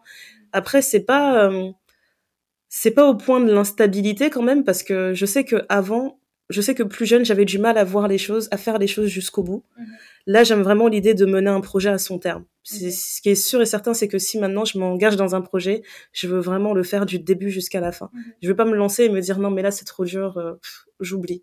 Et c'est quelque chose que j'avais tendance à faire avant, donc je suis très reconnaissante d'avoir pris le temps de m'améliorer en tant que personne et de me dire ok si c'est pas une mauvaise chose de d'être euh, d'être humble et de se dire ben j'étais pas prête à ce moment-là. Moi je sais que maintenant je me sens prête. Il aura fallu 33 ans. 33 ans c'est bien tu vois? Sur une moyenne de 80, ça va. Franchement, sur une moyenne de 80 au moins, euh, je me dis voilà, ça va. Donc c'est vraiment, c'est vraiment le rêve. Après, je pense que c'est bizarre parce que j'ai jamais eu l'impression que j'avais envie d'être riche, mais plus le temps passe et plus je vois ce que ça représente de faire en sorte que toute ta famille soit à l'aise, je me dis j'ai envie d'être riche pour ça. Mm. J'ai pas envie de me retrouver dans des situations où dans ta famille, tu entends des personnes dire oui, voilà, moi je galère sur telle et telle chose. On se pose des questions par rapport aux enfants, est-ce qu'on va pouvoir payer tel et tel frais? Et j'ai vraiment pas envie d'entendre ce genre de choses en fait et d'être euh, euh, pieds et mains liés, de rien pouvoir faire. Donc je me dis ouais, peut-être que c'est ça dont je rêve, j'ai envie d'être vraiment la banque. la banque, tu viens, tu t'assois au bureau, je dis, bon, t'as besoin de combien? Monopoly, c'est toi. ouais, voilà, c'est quoi le problème? T'as besoin de combien? Ok, on va arranger ça. C'est vraiment, euh, c'est bête, tu vois, mais je me dis, euh, je me dis quand tu vois, je, quand je pense à toutes ces ambitions, etc., je vois un truc en fait qui va rendre ma mère heureuse. On va pas se mentir. Il y a des choses qui sont perso, mais il y a quand même une part qui fait que j'ai envie de faire des choses qui vont rendre ma mère heureuse, qui va faire qu'elle va me regarder, elle va dire ah là ça c'est ma fille, tu vois, moi je lui donnais des seins, etc. Et maintenant regardez là, elle fait ça, ça, ça, tu vois. c'est bête, tu vois. mais vraiment qu'elle me regarde et qu'elle se dise ah ouais voilà c'est pour ça que j'ai fait ça et tout. Et qu'après, ça soit la même chose avec ma fille. En fait, je vais la regarder, je vais dire, voilà, c'est pour ça que j'ai fait tout ça. Non, mais c'est, c'est vrai. Après, c'est quelque chose aussi. Euh, je pense qu'on évolue tous avec le temps, avec l'âge.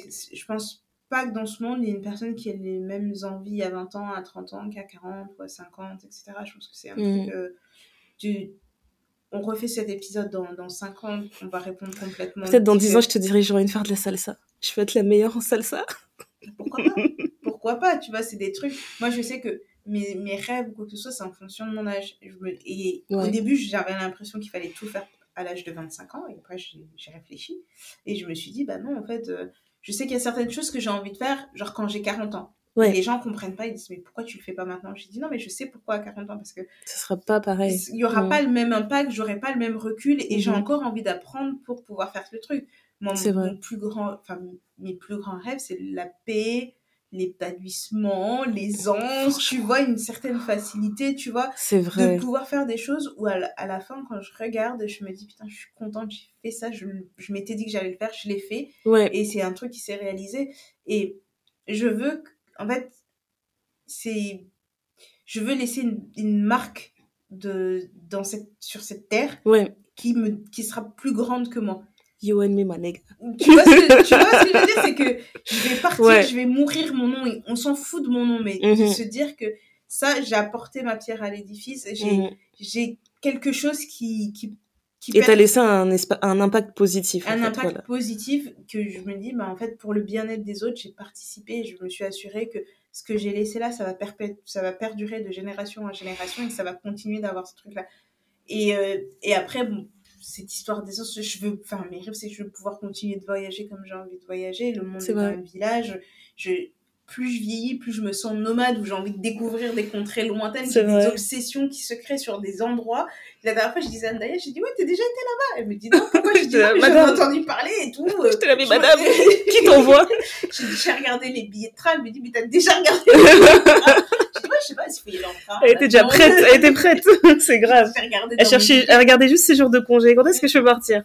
C'est voilà. grave. Et c'est, le truc que je me dis, enfin, pour avoir cette aisance, il faut aussi gagner de l'argent, tu vois. Ouais. C'est, je, je sais pas si je, vois- je rêve de richesse au point de ne plus savoir quoi faire de mon argent, mais je vais être assez à l'aise pour pouvoir donner à ma fille ce dont elle a besoin, donner à mes autres enfants ce dont ils ont besoin. Et quand Ouais. mes autres enfants, c'est ceux qui vont arriver après ma fille et surtout ceux qui sont déjà là, qui étaient là avant elle, que j'ai eu autrement Mhm. et de me dire que je sais pas si comme toi j'ai envie d'être la banque de la famille mais tu vois de se dire que je peux prendre les enfants tu vois moi c'est Ouais. dans l'autre sens et je me dis je prends les enfants on va à la maison de campagne que, que les enfants ils m'appellent ils disent est-ce que je peux prendre ta maison machin et sans que ce soit forcément un gros truc tu vois Oui, oui. mais d'avoir cette euh, on en parlait à Noël moi je veux créer ce souvenir de Noël où ils savent que le matin quand on se réveille que c'est Noël et qu'on est chez chez Tata ça sent ça c'est sans ça, c'est nos odeurs et c'est des trucs qui vont Ouais. Tu vois, c'est C'est vrai, j'ai- c'est vrai. c'est cette idée de, de transmission parce que je me rends compte que on a le on vient d'un pays où la tradition est très orale et rien n'est écrit et que et les traditions se perdent parce que on s'est modernisé etc il y a certaines choses qu'on ne fait plus et pour moi je trouve que c'est vraiment dommage donc je veux vraiment transmettre des choses Ouais. limite tout écrire je prends des photos tout le temps enfin j'ai des photos de tout tout le temps C'est vrai, c'est vrai. machin, on ressort les photos et les gens te disent mais comment t'as cette C'est trop, c'est grave.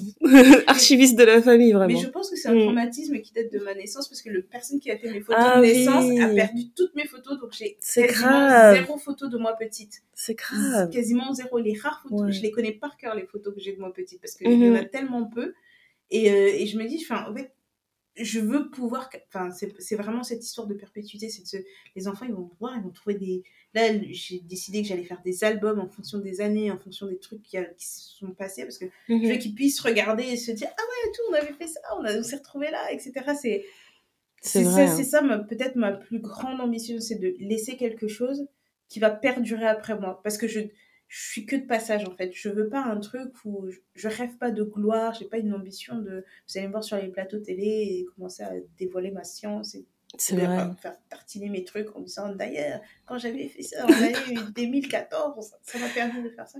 Mais vraiment de cette histoire de, de perpétuité. C'est Ouais. ça mon- ma plus grande ambition et c'est ce vers quoi je travaille dans tous mes projets dans tout ce que je fais de tout ce que j'entreprends c'est de me dire ça va perdurer après moi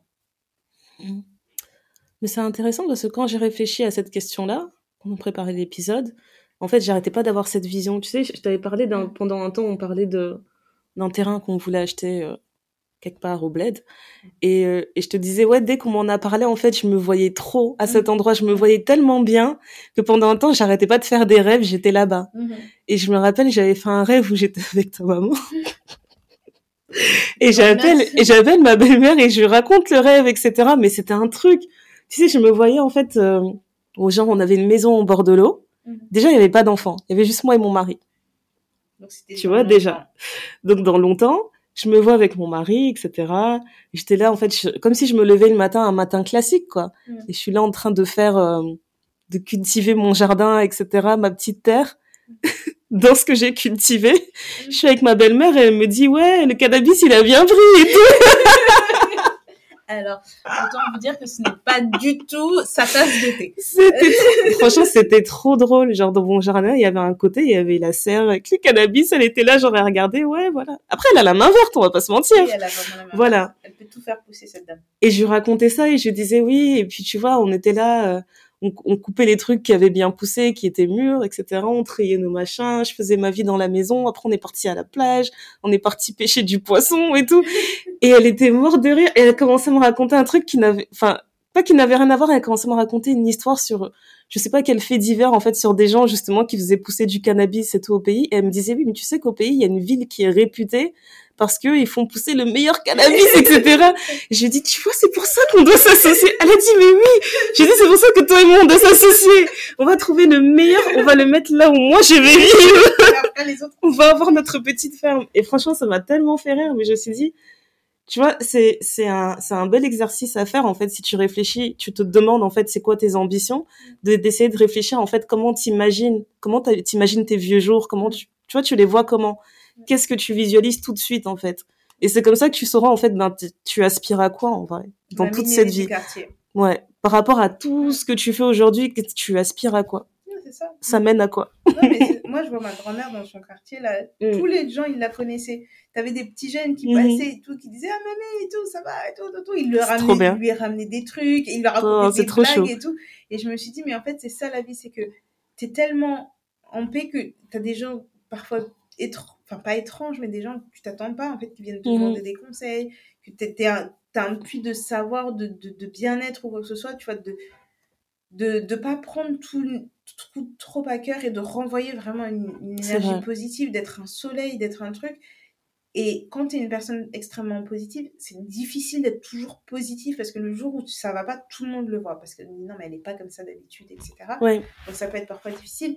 Mais avoir ce, ce truc-là, en fait, moi, c'est comme ça que je le voyais. J'ai eu la chance de rencontrer chacun de mes grands-parents parce que pour nous, des enfants d'expat, c'est pas toujours une chance de, connaître cette partie-là de la famille. Donc, c'est une chance pour moi d'avoir pu les rencontrer et de aussi de mettre en, en je sais pas comment dire, mais de, de voir ce que ce dont moi j'ai envie et voir ce que eux ils ont envie pour toi, de voir ce que tes parents ont envie pour toi et de se dire bon bah trouver un, juste milieu dans tout ça. Où est-ce que moi je me situe et si c'est complètement à l'opposé de ce qu'ils ont imaginé pour moi, c'est aussi de leur dire mais en fait vous avez imaginé ça sur moi en pensant que j'étais comme ça comme ça, mais sachez que je suis comme ça comme ça comme ça et je vais aller dans cette direction là et donc tout ça c'est un travail, c'est vraiment pas facile. Moi je sais pas combien de fois je me suis pris la tête avec mes parents, avec mes proches sur des choix que je pouvais avoir ou quoi que ce soit. Et maintenant quand j'entends euh, ma mère ou mon père me dire ah oui machin fait ça ah, c'est ça la dernière fois, j'ai entendu mon père parler de moi à un de ses potes. Je me suis dit, mais de quel enfant il parle? C'était trop positif pour toi, ça t'a choqué. J'ai entendu parler de mon père parler de moi comme ça. Jamais. Et tu te dis, mmh. donc en fait, déjà, il comprend ce que je fais. Il, tu vois, il me défend certaines de mes positions, mmh. etc. Et je me dis, ok, donc. C'est que, important. Comme tu disais, c'est quand tes parents étaient contents pour le podcast ou quoi que ce soit, tu te dis, bah en fait, ils acceptent la personne que tu es. Enfin, moi, ma mère me demande tout le temps d'écouter le podcast. Elle dit, mais comment là sur mon téléphone, je peux mettre les podcasts J'ai dit, Pourtant, j'avais envoyé un lien, hein, c'est bizarre. Hein. C'est, je pense que c'est un signe. Sur l'autre téléphone, moi, je dis, tu n'es pas obligé. J'ai envoyé le lien, ça n'a pas marché. Qu'est-ce que tu veux que je te dise Non, mais je pense que c'était mm. sur l'autre téléphone. Il y a un des téléphones qui est tombé en rade et moi, je lui dis, écoute, tu peux, oh. tu peux, tu peux nous soutenir. Je pense que c'est un signe. Il y avait une bonne raison elle va comment? Elle, écoutera quand elle sera vraiment prête. Quand l'univers sera prêt à ce qu'elle entende ça. intervenir. Mais oui, mais ma mère aussi. je te l'avais dit. on va faire une émission, on va parler de. J'ai dit, oh là là. Ça va être une émission de 6 heures. Moi, je propose qu'on mette un micro, on les laisse ensemble, on leur dit appelez-nous quand vous avez fini. les versions. On va faire un épisode genre le thé noir dans le futur. Allez, hop, profitez. Sur ces belles paroles. On a beaucoup parlé. Oui on a les voix qui commencent à partir en vrille parce que c'est la nuit. Puis mon verre est vide, ça commence à bien faire. Durable, durable. Après, on va dire que c'est moi qui suis d'une mauvaise influence. on va être bloqué sur YouTube, ils vont dire non, vous faites la promotion de l'alcool, tout ça. moi, je bois que du coca. Ouais. Euh, j'ai envie de finir avec un petit conseil qui m'accompagne beaucoup quand, euh, quand j'ai des idées, etc parce que il y a toujours ce truc, euh, cette petite voix intérieure qui va te dire est-ce que tu vas y arriver? Non mais tu peux pas faire ça, tu sais pas, t'es pas prête, etc.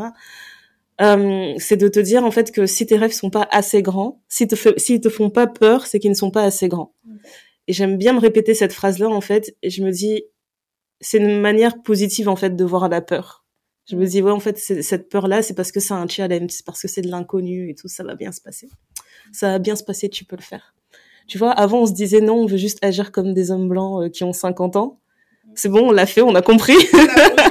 on a compris, on l'a intégré, mais euh, il faut vraiment garder en tête en fait que voilà, si tes rêves ne te font pas peur, ils sont pas assez grands. Ça veut pas dire que tu dois que tout le monde doit avoir un rêve de devenir Bill Gates. Mm. C'est juste que chacun à son niveau, on doit avoir des rêves qui sont assez grands à, notre échelle en fait. Voilà merci de nous avoir écoutés palabrer pendant des heures et des heures et on vous a cassé les oreilles, hein, comme d'hab.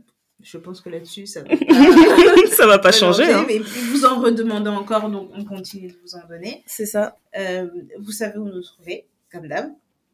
Pas sur Facebook. Ici, là, je fais genre, on va pas faire de montage où on mettra les logos. Hein. Ici, ici, et puis là, et truc. Voilà. Euh, merci beaucoup euh, pour vos retours sur les épisodes parce que ça nous aide toujours à nous améliorer. On apprécie mhm. la critique quand elle est faite dans la bienveillance. Dans l'amour de Jésus-Christ. Exactement, et c'est ce qu'on a jusqu'à présent, donc c'est parfait. Euh, Qu'est-ce qu'on peut vous dire d'autre à part euh, continuer de nous donner de l'amour, continuer de communiquer avec nous, on répond assez rapidement, continuer de regarder nos stories qui sont les plus drôles de, de l'univers, oui. Oui, on peut le dire. voilà. Et puis, on va profiter de vous proposer beaucoup de contenu pour honorer toutes ces femmes euh, que, du monde entier, parce qu'on est beaucoup. Et voilà, le mois des femmes est toujours un mois particulier pour le Ténor Podcast. Et donc, on va, les, on va se mettre en avant, on va nous mettre en avant, on va les mettre en avant. Mm-hmm. Euh, voilà, je pense que j'ai tout dit. On se retrouve sur Instagram tous les jours sauf le samedi dimanche. Et parfois non, je vous mens parce que parfois on est là le samedi dimanche. C'est vrai. On se retrouve aussi sur Twitter. Euh, on se retrouve dans nos DM pour échanger avec nous, pour nous partager nos, vos histoires et aussi euh, sur le gmail.com si vous avez envie de nous raconter des choses. Ouais, moi j'aimerais bien entendre des histoires un peu sur, euh, bah, sur ce sujet-là en fait, de parler de vos ambitions, de vos rêves, de projets, de coups durs, tout ça, c'est, ça serait super intéressant. La discussion continue. Alors idéalement sur SoundCloud parce qu'en fait finalement on se rend compte que vous pouvez réagir à la minute, à la seconde près, donc on sait exactement de quoi vous parlez quand vous réagissez. Voilà. Euh, et voilà, donc euh, après, on est présente sur toutes les applis de podcast où vous pouvez écouter des podcasts. On est dans vos oreilles partout, on vous embête partout. Euh, partout, partout. Voilà. Et... On est dans vos oreilles. Franchement, j'ai trop envie de faire de la SMR, je trouve ça trop cool. et ben, on pourrait tenter le thé noir à SMR s'il faut. Qu'est-ce que ça fait ça? Ouais, j'ai hâte d'écouter, on va voir ce que ça donne. et, euh, et puis on a commencé les lives sur, euh, sur, sur Instagram. On fait un peu de space sur Twitter. Donc ouais. vraiment, on essaie d'envahir vos vies. Je pense Moi, j'allais pas dire envahir, j'allais dire on essaie de satisfaire vos envies parce que c'est vrai que des fois on a des questions, on dit bon, on aimerait bien vous voir en live, on aimerait bien vous parler de tel sujet. Envahir vos vies, on est là comme avec vous, vous rigolez, vous nous répondez. On occupe l'espace. Voilà, c'est ça, on occupe l'espace. La liesse Réappropriation de l'espace. Par les femmes noires. C'est ça, qu'on aime. Eh bien, merci beaucoup de nous avoir écoutés. On se dit à très bientôt. Bye.